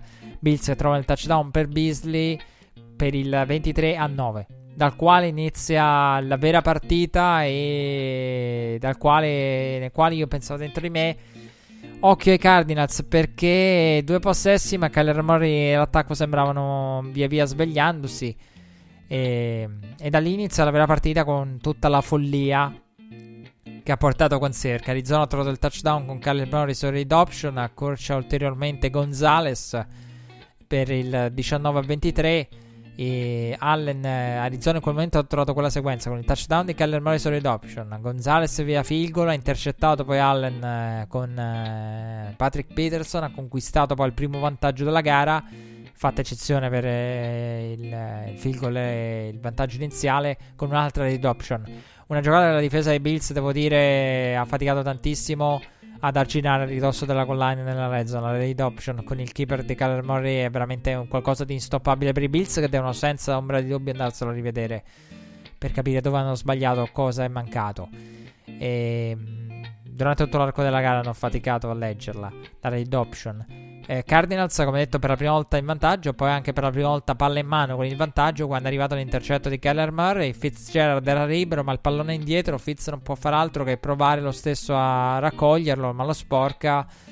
Eh, lo tiene vivo e finisce nelle mani degli uomini in maglia bianca. Review che conferma l'intercetto perché Fitzgerald Forse il pallone tocca terra, forse no, ma comunque non ci sono minimamente prove a sufficienza. In quel momento non c'erano per dimostrare anche la, la, dinamica del pallone è ambigua. Quindi se ha toccato terra, in quel caso il passaggio per Fitzgerald non lo sapremo mai, ma è giusta la decisione arbitrale. Break che sembra essere cruciale per i Bills in quel momento, però i Bills non capitalizzano. Questa è la cosa sola. Noi dice, ah, quel turnover lì turnover e i Bills eh, capitalizzano e da lì si portano in vantaggio un po' succede il casino. Invece no, invece no, perché non capitalizzano, restituiscono con palla, palla eh, con Allen via intercetto. Dopo che nel mentre i Cardinals avevano sprecato possessi e ridato eh, palla ai Bills consumando pochissimo cronometro. Lì Arizona molto conservativa e veramente ridava palla a Buffalo senza consumare cronometro. E poi a forza di tirare palla a Buffalo è stata punita Arizona perché Allen ha portato i suoi in field goal range. Field goal range abbondante. E poi touchdown del sorpasso con Stephon Diggs a 34 secondi dalla fine. Stephon Diggs celebrato con tutti che con le, le telecamere che pizzicano i compagni che vanno lì a degli sei qui per questo, per portarci a vincere. E Josh Allen tutto felice sulla sideline che si gode da spettatori 34 secondi che pensa possano separarlo dalla vittoria perché Kyler Murray ha quella trentina di secondi, non l'ha più. E poi Murray miracoloso, evita il sec, andando a sinistra in direzione opposta, va a cercare la Endzone. Ehm, praticamente con, eh, trovando la potenza di braccio. A il Mary contestata di Andre Hopkins in mezzo a tre per la giocata dell'anno. Senza ombra di dubbio. È una Il Mary pazzesca. Pazzesca e devo dire nella Il Mary si esalta secondo me troppo spesso il cioè si pensa troppo spesso ai ricevitori devono andare a contestare andarsela a giocare la difesa in realtà il quarterback deve mettere la palla nella end zone. Cioè, nella situazione di Kyler Murray, la maggior parte delle volte quella palla non arriva lì e non arriva così buona. Che poi DeAndre Hopkins fa un lavoro della Madonna. McDermott non l'ha presa benissimo. Ha detto lì va schiacciata a terra. Abbiamo fatto male a gestire quella situazione. Abbiamo lì non bisogna andare per cercare di prendere la palla, bisogna andare per schiacciarla a terra. Senza ombra di dubbio. Però lì di Andre Hopkins in mezzo a tre la, la, fa sua e grande coordinazione, ma è una delle Mary più belle che si siano viste. E una di quelle meno, meno con la botta di chiappa, perché la palla arriva perfetta, di Andre Hopkins la sal- salta e va a prenderla perfettamente. Cioè non è come la Mary di Aaron Rodgers per capirci quella, per capirci quella contro i Giants per Cobb mi pare fosse. Quella in cui no, nella parte posteriore tutti preoccupati, nessuno poi fa la giocata, la palla arriva. No, non è una roba del genere, non è la, la El Mary, quella dei Jaguars che fece impazzire Gas Johnson. E non è una di quelle lì. Cioè, non è una di quelle dove dici, vabbè, bella esecuzione, però. Cioè, mi viene in mente quella di Aaron Rodgers contro, contro i Giants. È capito? La parte posteriore della endzone, lì la palla non, non, ci deve nemmeno arrivare. Non è che hai mirato la parte posteriore della endzone. Mi viene in mente quella di Aaron Rodgers contro i Lions, quella, molto simile a quella, molto simile a quella. E veramente una grandissima giocata. Kyler Murray con una potenza di braccio e poi di Andre Hopkins. Sarebbe stato bello se di Andre Hopkins fosse andato da Dix degli sì, questo è il motivo per cui tu sei lì e questo è il motivo per cui anch'io sono qui. Sono venuto anch'io qua per vincere. Quindi un botta e risposta, bellissimo, è stato un botta e risposta di due giocatori tradati. Beh, tradati da, dalle squadre originarie e raccolti da altre squadre che hanno investito con aggressività, che non hanno avuto paura di spendere, non hanno avuto paura di investire sui propri quarterback e anche andare a scelte diametralmente opposte. Perché uno è il quarterback con il fisico, la statura e tutto, l'altro è quello piccolo e agile E, però non, entrambe le squadre ci hanno creduto, non hanno esitato, con tutti i rischi che poteva avere una scelta come quella di Josh Allen e con tutti gli imprevisti di un Keller Murray è diverso da tutti i suoi predecessori, però no, la famosa storia dei predecessori. E poi il fatto di Rosen. Quindi eh, una bella sfida. Una bella sfida, due filosofie aggressive, due front office, un po' conservativi. Kingsbury qui è stato graziato secondo me perché i Cardinals eh, hanno avuto in controllo la gara nel secondo tempo e lì non l'hanno saputa chiudere, hanno ridato troppe opportunità, qui sono stati veramente graziati. Secondo me questa è una di quelle partite in cui quei continuo ridare le palle ai Bills eh, viene punito, è stato punito con Diggs, di solito viene punito, perché lì Buffalo aveva la palla in mano, field del pareggio praticamente in cassaforte, restava solo il touchdown e gestire un po' il cronometro, quello che hanno fatto. E il Meria del miracoloso. Non è che ti hanno ridato palla con due minuti e passa, per cui diciamo, vabbè, ma Murray ha trovato il touchdown del controsorpasso. No, è arrivato in maniera miracolosa. Quindi, però, è una vittoria che, che, che emoziona. La Elmeri, una delle Elmeri che difficilmente dimenticheremo, senza dubbio, la giocata dell'anno. E questo senza ombra di dubbio, 49ers at Sense, uh, questa partita di giocate dell'anno non ne ha tante imprecisioni dello special team come detto, opening drive notevole però dei 49ers, bisogna dire uno dei migliori opening drive della settimana, Niners a segno con Ayuk, Niners che fermano anche Sense, drive, opening drive dei Niners che consuma praticamente metà del primo quarto anche in tutto questo, ma d'altra parte poi muffed punt di Harris eh, all'inizio per i Saints, il primo dei tre muffed, muffed punt. Due drive dopo, eh, muffed punt di Harris, come detto, ridà palla ai Niners, fermati dal sec di Demario Davis. Eh, field goal e parziale in sede di 10 a 0 per San Francisco. Harris, però, poi si riscatta proprio dopo quel field goal derivato dal suo muffed punt con un bel ritorno su kickoff. Eh, un'ottima field position che diventa però solo 3 punti per i Saints e senza che in quel momento avevano 7 giocate in 20 minuti eh, di gara. E quindi poco pallone, pallone come detto controllato dai Niners, però i Senza hanno lì cominciato man mano poi ad avviare il parziale, l'hanno avviato poco dopo quando andando all'ennesimo punt proprio, con la complicità dei Niners dal proprio territorio e Ennesimo punt e poi però trovano il primo dei due costosissimi muffed di San Francisco. New Orleans a 1.15 dall'intervallo trova il primo vantaggio della gara 17 a 10. La storia però diventa Drew Brees che in quel drive lì si fa male alla costola, comunica a Sean Payton anche di lui non abbiamo notizie. Comunica a Sean Payton di non sentirsela, di tornare in campo. Sean Payton ha detto da quando ci conosciamo nella nostra avventura e non, non, non, è mai capitata una cosa del genere. Quindi mai mi è capitato che Drew mi dicesse no, non ce la faccio. Era abbastanza sconvolto Drew Brees, probabilmente gli mancava il respiro perché era veramente, faceva impressione, ce la vedevi dolorante. Dolorante, affaticato, assente, diciamo. Quindi in quel momento distratto dal dolore, quindi un dolore che sicuramente sentiva, una la, magari il faticare a respirare. Si vedeva proprio, cioè la faccia di Drew Brees, avete visto la cara, è un qualcosa che avrete sicuramente notato, avrete capito, no, questo non rientra. E anzi, si aspettano ulteriori notizie che come al solito noi non abbiamo, ma voi avrete. E ehm, quindi infortunio alle costole, partita, tra l'altro ci sono gli accertamenti strumentali sia di lui che di Bridgewater, senza che a un certo punto hanno perso anche Lettimore. Mi pare, spero di non essermi perso altri infortuni clamorosi. E dicevo, senza contro Breeze out, partita bloccata nel terzo quarto, Mullens intercettato da Jenkins, senza che però alla fine del periodo bussano alla porta, limitati al calcio ad inizio ultimo quarto, con il drive fine terzo quarto che poi diventa un calcio a inizio ultimo quarto, senza sopra di decima, dall'altra parte i Niners non trovano un granché, limitati dalla, dalla difesa dei Saints sul più 10 a 10 dalla fine senza costretti al punt, altro must punt, il secondo per i Niners, il terzo della gara, New Orleans che poi trova il touchdown nella chiusura con Camara.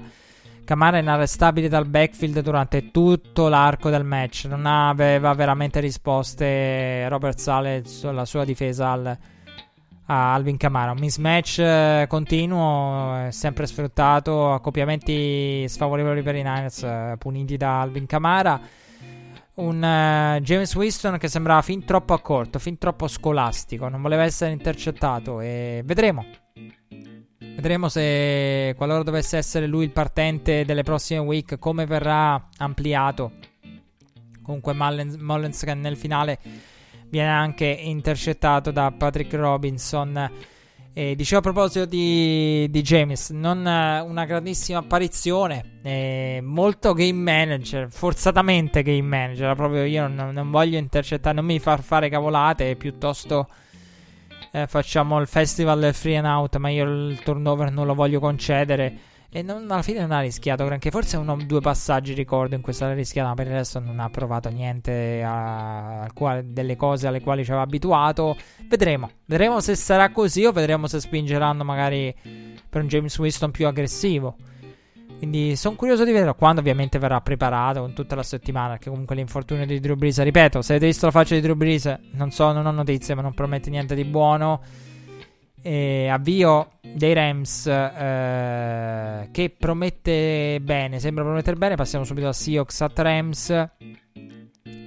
Avvio come detto positivo dei Rams, limitati però al field goal. Seattle che d'altra parte invece il touchdown lo trova con Collins. Seattle che aveva tanti infortuni nella depth chart per precisione la posizione di running back Seahawks che però difensivamente in quel momento faticano e non fermano niente. Rams avanti poi 10 a 7 con il touchdown di Henderson Goff pulito durante tutto il drive. Bello quel drive bello il play calling di Sean McVay. Nel drive del 10 a 7 eh, Seahawks fermati Rams di nuovo a segno con Brown. Altro drive metodico. All'inizio la partita sembra promettere malissimo per i Seahawks. Quel momento è non fermeranno mai i Rams. Invece poi non è stata così in realtà è stato così a livello di punteggio, a livello di situazioni che la difesa di Seattle ha ridato poi a Russell Wilson, di opportunità date. Eh, Seattle limitata poi al calcio dopo il bel catch di, di Lockett 10 a 17 Jamal Adams forza il, pam, il fumble ai danni di Goff grande opportunità per i Seahawks a due minuti e mezzo dall'intervallo eh, Jamal Adams che a parte quella giocata ha fatto tanta tanta fatica e in America quasi tutti i siti e quasi tutti i siti di scouting e di analisi delle cassette. Oggi o in questi giorni io mi aspetto un, il valore di una prima scelta Jalen Ramsey da una parte e Jamal Adams dall'altra Sarebbe una cosa prevedibile vedere analisi del genere, vedere i paragoni che sicuramente verranno fatti su come chi dei due vale veramente la prima scelta e al momento la risposta è a senso unico Jalen Ramsey. Però d'altronde quando prendi Jamal Adams se lo paghi una prima scelta che secondo me come prezzo ci può anche stare perché il prezzo lo fa anche il mercato, però sai che prendi un giocatore monodimensionale. Quindi il fatto è, ma Jamal Adams forza il fumble, fa il sec, fa il grande blitz, eh, però poi per il resto nelle altre fasi della, della difensiva fatica. Eh, ma questo lo si sapeva da prima. Quindi magari qui è messo in evidenza anche ulteriormente dal fatto che magari ha più riflettori puntati che prima diceva vabbè i Jets, i Jets, no, fai di tutta l'erba un fascio. Qui magari lo, lo si analizza con più attenzione e si notano queste cose. Dicevo, opportunità per i Seahawks a due e mezzo dall'intervallo. Russell Wilson intercettato nella endzone, intercetto ingenuo, stupido di Russ. Eh, con Pete Carroll che ha detto sarà una decisione stupida. Ha criticato, è stato onesto Pete Carroll. Russell Wilson ha detto so il mio valore, mi riscatterò. È situazione che, che, mi ha ricordato molto il turnover contro i Bills una settimana fa. Turnover nella endzone, eh, eccessivi per Russell Wilson che vuole strafare quando magari può accontentarsi, quando può guadagnare yards via corsa, può fare tante cose migliori. Il decision making di Russ sorprende. Ha detto anche Pete Carroll, da quando ce l'abbiamo, da quando lo conosciamo, da quando è in NFL. Nel momento in cui deve forzare sotto pressione a livello di, di decision making non sbaglia. Qui ha sbagliato, però succede. Ah, si, si riscatterà Russell Wilson, l'ha detto, anche se è un passo indietro per l'MVP passo indietro per l'MVP e questa è una settimana in cui Rogers uh, commette qualche errore, Russell Wilson cala, Rogers probabilmente gli passa davanti o siamo lì e io dico attenzione a Mahomes che non giocando. Dice, vabbè, queste sono le prestazioni che fate vedere voi, bene così. Mahomes reduce dalle sue grandi prestazioni se le guarda da casa. Queste partite pensa l'MVP potrebbe essere mio. Quindi occhio a Mahomes.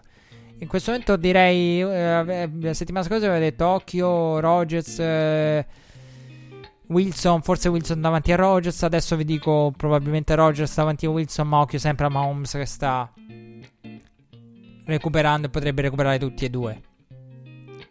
Vedremo. E dove eravamo rimasti? Ah, Russell Wilson, eh, giocata mi, ricorda mol- mi ha ricordato molto quella di Bills settimana fa. Ospiti che comunque poi il field goal i Seahawks l'hanno trovato prima del, dell'intervallo da 61 yards, franchise record per Myers, andando negli spogliatoi sotto di 4 dopo quel goal da 61 come detto. Seahawks che ricevono il kickoff del secondo tempo, Wilson però viene fermato nei pressi del Mark sulla linea delle 43, Pete Carroll non va al quarto down, opta per il punt, Rams che marciano, si portano a più 10 con Malcolm Brown, pressione dei Rams che continua ad arrivare dalla parte di Russell Wilson con due sacks, eh, due sacks pesantissimi, grande prestazione difensiva dei Rams con i sacks, la pressione su Russell Wilson i turnover generati. E Ultimo quarto che vede Wilson di nuovo palla in mano, sempre sotto i 10, intercettato nuovamente da Darius Williams, secondo intercetto per lui. Pete Carroll che nel finale opta per il field goal e Rams che con il nil di Goff ufficializzano la vittoria. Allora, eh, due cose voglio dire su questa gara. Eh, inizio difficile dei Seahawks, ve l'ho detto, all'inizio sembrava faticano, faticano, faticano. E la sensazione è non li stoppano. Poi ri- ho rivisto la partita individualmente. La partita è stata. Attenzione, però, perché mi sono detto. La difesa di Seattle ha sofferto perché ci sono stati quei due drive di cui vi ho parlato prima.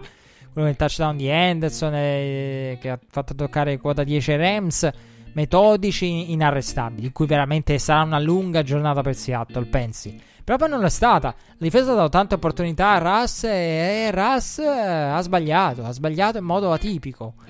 Questa è la verità, una delle peggiori partite della carriera di Russell Wilson. Eh, contro i Bills aveva trovato i punti, qui non ha trovato i punti. Punti che alla fine ha saputo limitare bene la, la difesa di Seattle nel concederli. Però un attacco da, da, da un attacco che siamo abituati a vedere 30 punti, no? E qui no, qui no.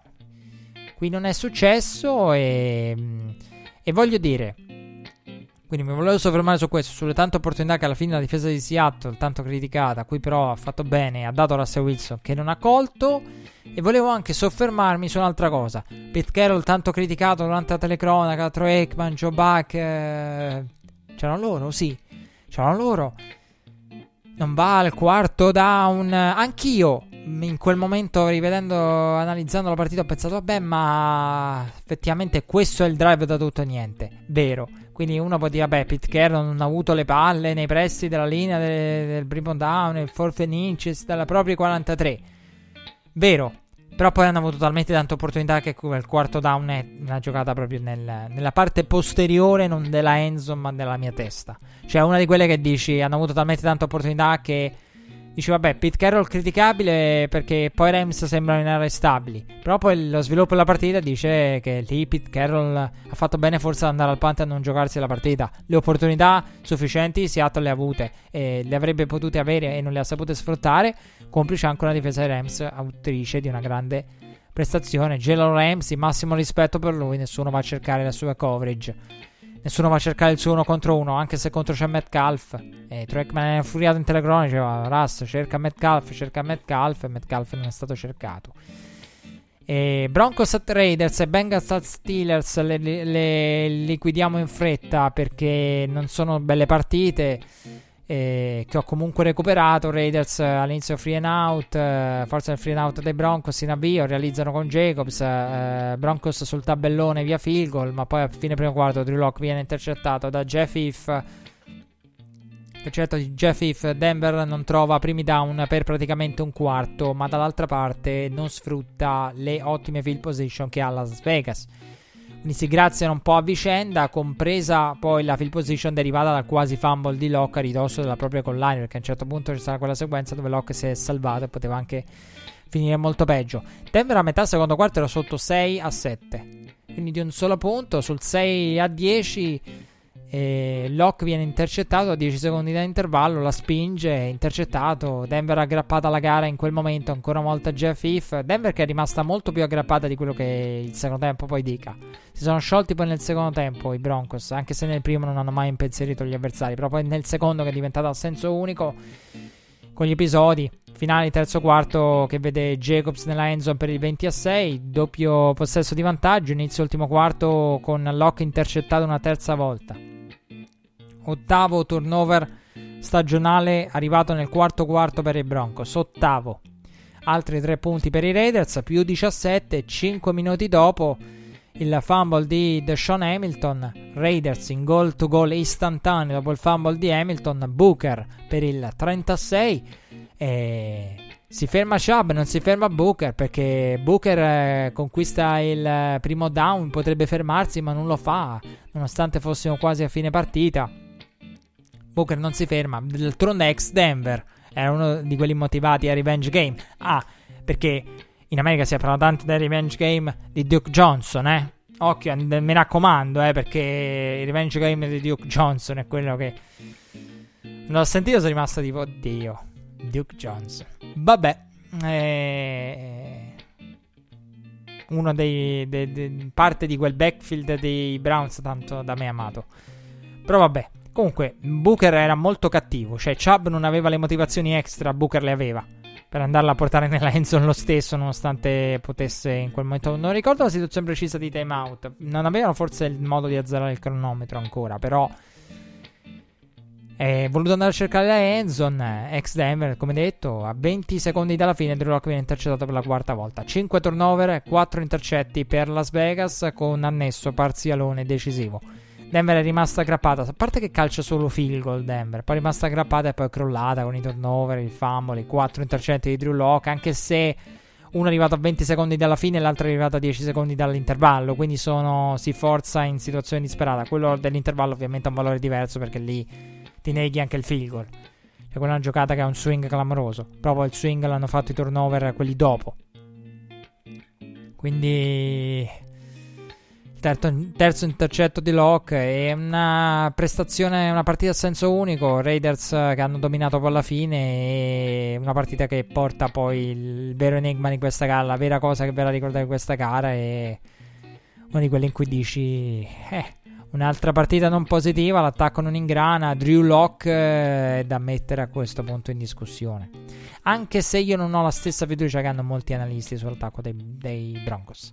Cioè quello del questo è uno degli attacchi più esplosivi dell'NFL, io non lo vedo. Sono onesto, non lo vedo.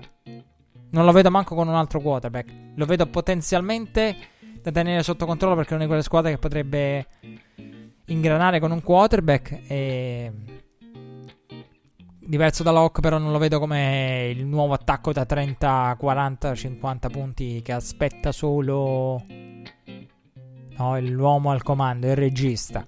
Non lo vedo, non lo vedo co- così. Eh, Bengals at Steelers, altra partita a senso unico, nonostante la settimana passata da Ben Roethlisberger che si è allenato separato dagli altri, l'ha detto una settimana tipica, di solito sono abituato a sentire Tomlin che va eh, attraverso le varie giocate da spiegarla ed analizzarla. Steelers avanti di 12 in avvio, non 14, che hanno mancato la conversione da due punti. Curioso lì di andare subito a cercare le. Invece di 13 più 14. Cincinnati ha risposto con Burrow. Steelers iper aggressivi in difesa a cercare, a cercare la palla. Cercare la palla, cercare il fumble, a cercare il turnover. E Steelers poi avanti 22 a 7 all'intervallo. Claypool per il 29 a 7 la chiude virtualmente a 4 dalla fine del terzo quarto calcolando come stava gioca- giocando la difesa di Pittsburgh. Steelers dominanti, eh, bene sopra le 300 yard. Sarà difficile battere e Pittsburgh se dovesse continuare ad essere così. Soprattutto in queste serate in cui Rafflesburg lancia per 300 yard, la difesa è quella che è, in una serata del genere, tanti saluti. Uno o due possessi di vantaggio non li racchiappi più. Questa è la verità. E ehm, quello che volevo dire su questa partita è legato al running game di Pittsburgh. Ho sentito tanta critica a Conner, anch'io sono molto critico dell'attacco di Pittsburgh per quanto riguarda l'ambito running game. E Rafflesburger eh, dipende da come lo becchi. Questa è la verità. E qui eh, era in serata da 300 yards e ultimamente è in parecchie serate da 300 yards. Però l'attacco non ha prodotto con Conner, però è una di quelle partite in cui io non me la sento, il football è complementare. Il running game assente, Conner non pervenuto, eh. però hanno talmente tanto dominato a livello offensivo, se vi andate a vedere la partita che tu dici, ma running game, cioè dove... Sì, se lo vuoi criticare, però anche una di quelle partite... Il discorso è uno nel football. Passi, corri, no? Puoi passare, puoi correre. E il discorso è, passi, corri, se passando produci, che motivo hai di correre? Più di tanto. Se produci, corri, se, sembra quelle partite, ah, ma i Vikings hanno vinto e Cousins l'ha passata solo 5 volte. Su, che ne so, 11 passaggi tentati da Cousins. 17 passaggi tentati da Cousins. Beh, se non c'è bisogno, ma perché lo dobbiamo far passare? Cioè, perché? Quindi è una di quelle gare dove eh, Conner non produce, però hanno trovato talmente tanto a livello aereo che è difficile dire ah ma il running game eh, non va. Però comunque sì, conferma un trend che si era già visto in altre partite sicuramente più, più equilibrate. Bengals bene in generale, però non hanno risposte. Non hanno, non hanno risposte. I Bengals agli Steelers. E questa è la verità. Questa è la verità, non hanno, non hanno risposte. Quando si, quando si, trovano davanti Steelers e Ravens, i Bengals collassano. Questo è un problema che hanno loro, come detto anche i Browns. Ravens at Patriots. Ravens che quando si trovano in partite del genere... Eh, questa è una partita che io avevo i Ravens e appena ho visto il meteo, allora, questo per farvi capire, il coaching, l'NFL, il tutto quanto. Questa è una di quelle partite che io avevo i Ravens, appena ho visto il meteo ho, ho detto la perdo, la perdo, la perdo. Cioè, questa è una di quelle che no, quando ti capita di dare suggerimenti, quote ad amici. Per esempio, Seattle non è uscita, ma Seattle la rigiocherei altre mille volte. Che quella è proprio una partita da handicap, da spread a tre punti. Poi dipende da come lo beccavate, lo ripeto lo spread. Però era magari impreciso di mezzo punto, di un punto, di due punti, ma era preciso. Quella partita finisce con tre punti di scarto, quattro punti. Seattle e, contro i Rams. Pure per le situazioni mancate, tutto. E quindi quella, secondo me, più volte magari Russell Wilson gioca una partita normale, esce. Copre lo spread Seattle.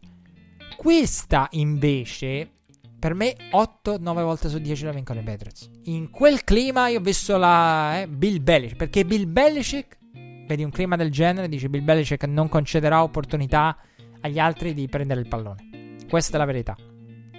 Bill Belichick non concederà opportunità agli altri di prendere il pallone e farà, eh, preparerà un game plan che terrà cura del pallone.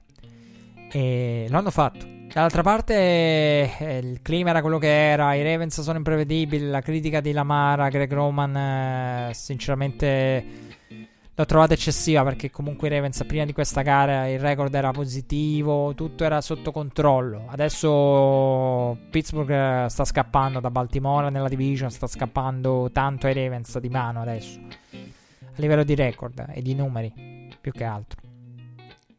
Però mh, coaching superiore da parte dei Patriots. Devo essere onesto.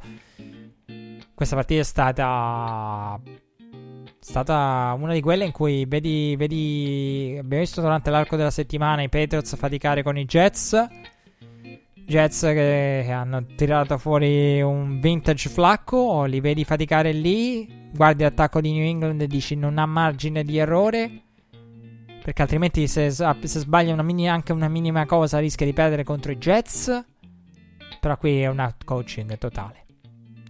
E anche la, la, il fatto, secondo me, anche di varietà. La varietà di quello che fai delle formazioni. Perché qui a un certo punto c'è problemi di snap con la, il centro che aveva un problema, una mano. Per via di un taglio. La palla era bagnata con la bufera che poi si è abbattuta nel secondo tempo in particolare queste sono quelle partite in cui il game plan, che poi un, uno snap non ricevuto in modo pulito dal quarterback ti ammazza il drive, eh. Cioè, esiste la statistica, un holding eh, una volta che era, una volta su due volte su dieci. Mm, le tue probabilità di prendere un primo down precipita con un holding. Precipita anche con una roba del genere. Che lì perdi un down, perdi yard, perdi tutto che puoi perdere con un... E se non perdi anche il pallone, che poi in una circostanza bravo la Mara a evitare il peggio. Devo dire la Mara ha passato bene, poteva correre un po' di più. Cioè, io a un certo punto ho pensato, corri la Mara, corri. Perché il barco magari c'era e questa è una partita in cui ha passato bene, però era difficile passare, la palla scivola dalle mani dei ricevitori. Quindi un ambiente ostico. In un ambiente del genere sai che conterà il situational football che Bill Belichick non regalerà. Il discorso è uno. Quando c'è un clima del genere, quando c'è un clima del genere,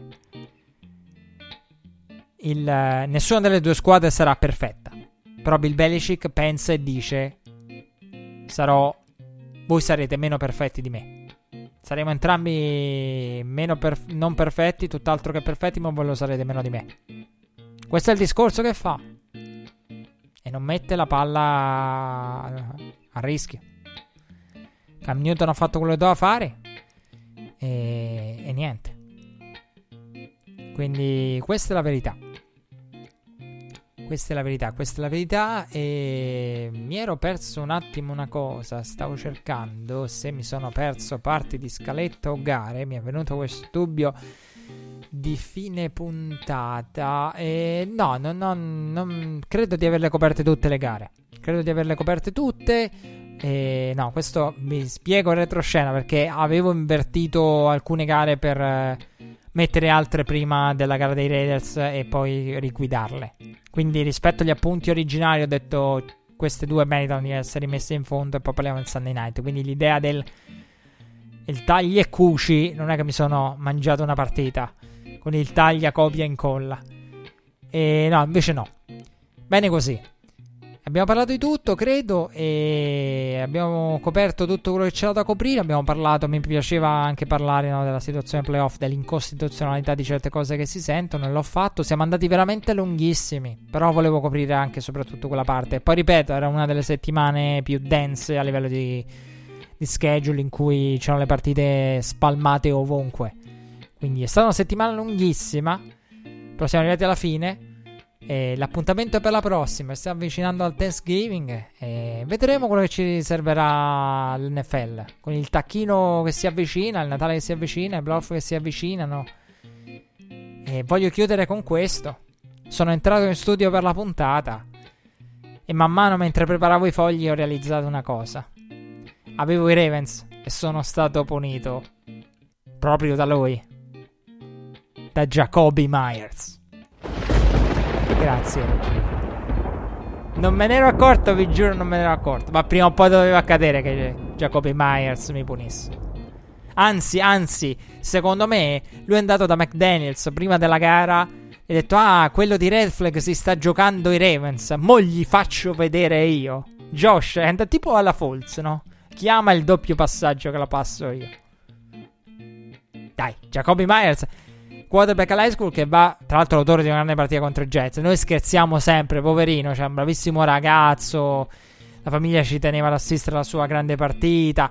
Cioè, nel senso, prendiamo in giro da Jacoby Myers per far capire. Lui, Olszewski e Izzo sono un po'. diventeranno un po' come Tizio, Caio e Sempronio. Izzo, Myers e Olszewski. È come. No, tre ricevitori così che altrove non troverebbero spazio. Sarà un modo di dire futuro.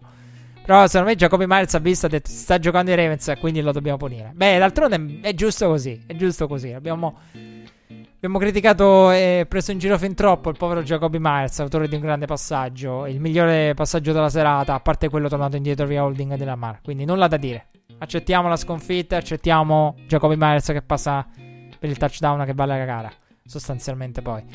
Grazie per essere stati con noi. Appuntamento tra sette giorni per tutto quello che l'NFL avrà da regalarci, compreso i trick play di Giacobbe Mars. Ciao a tutti.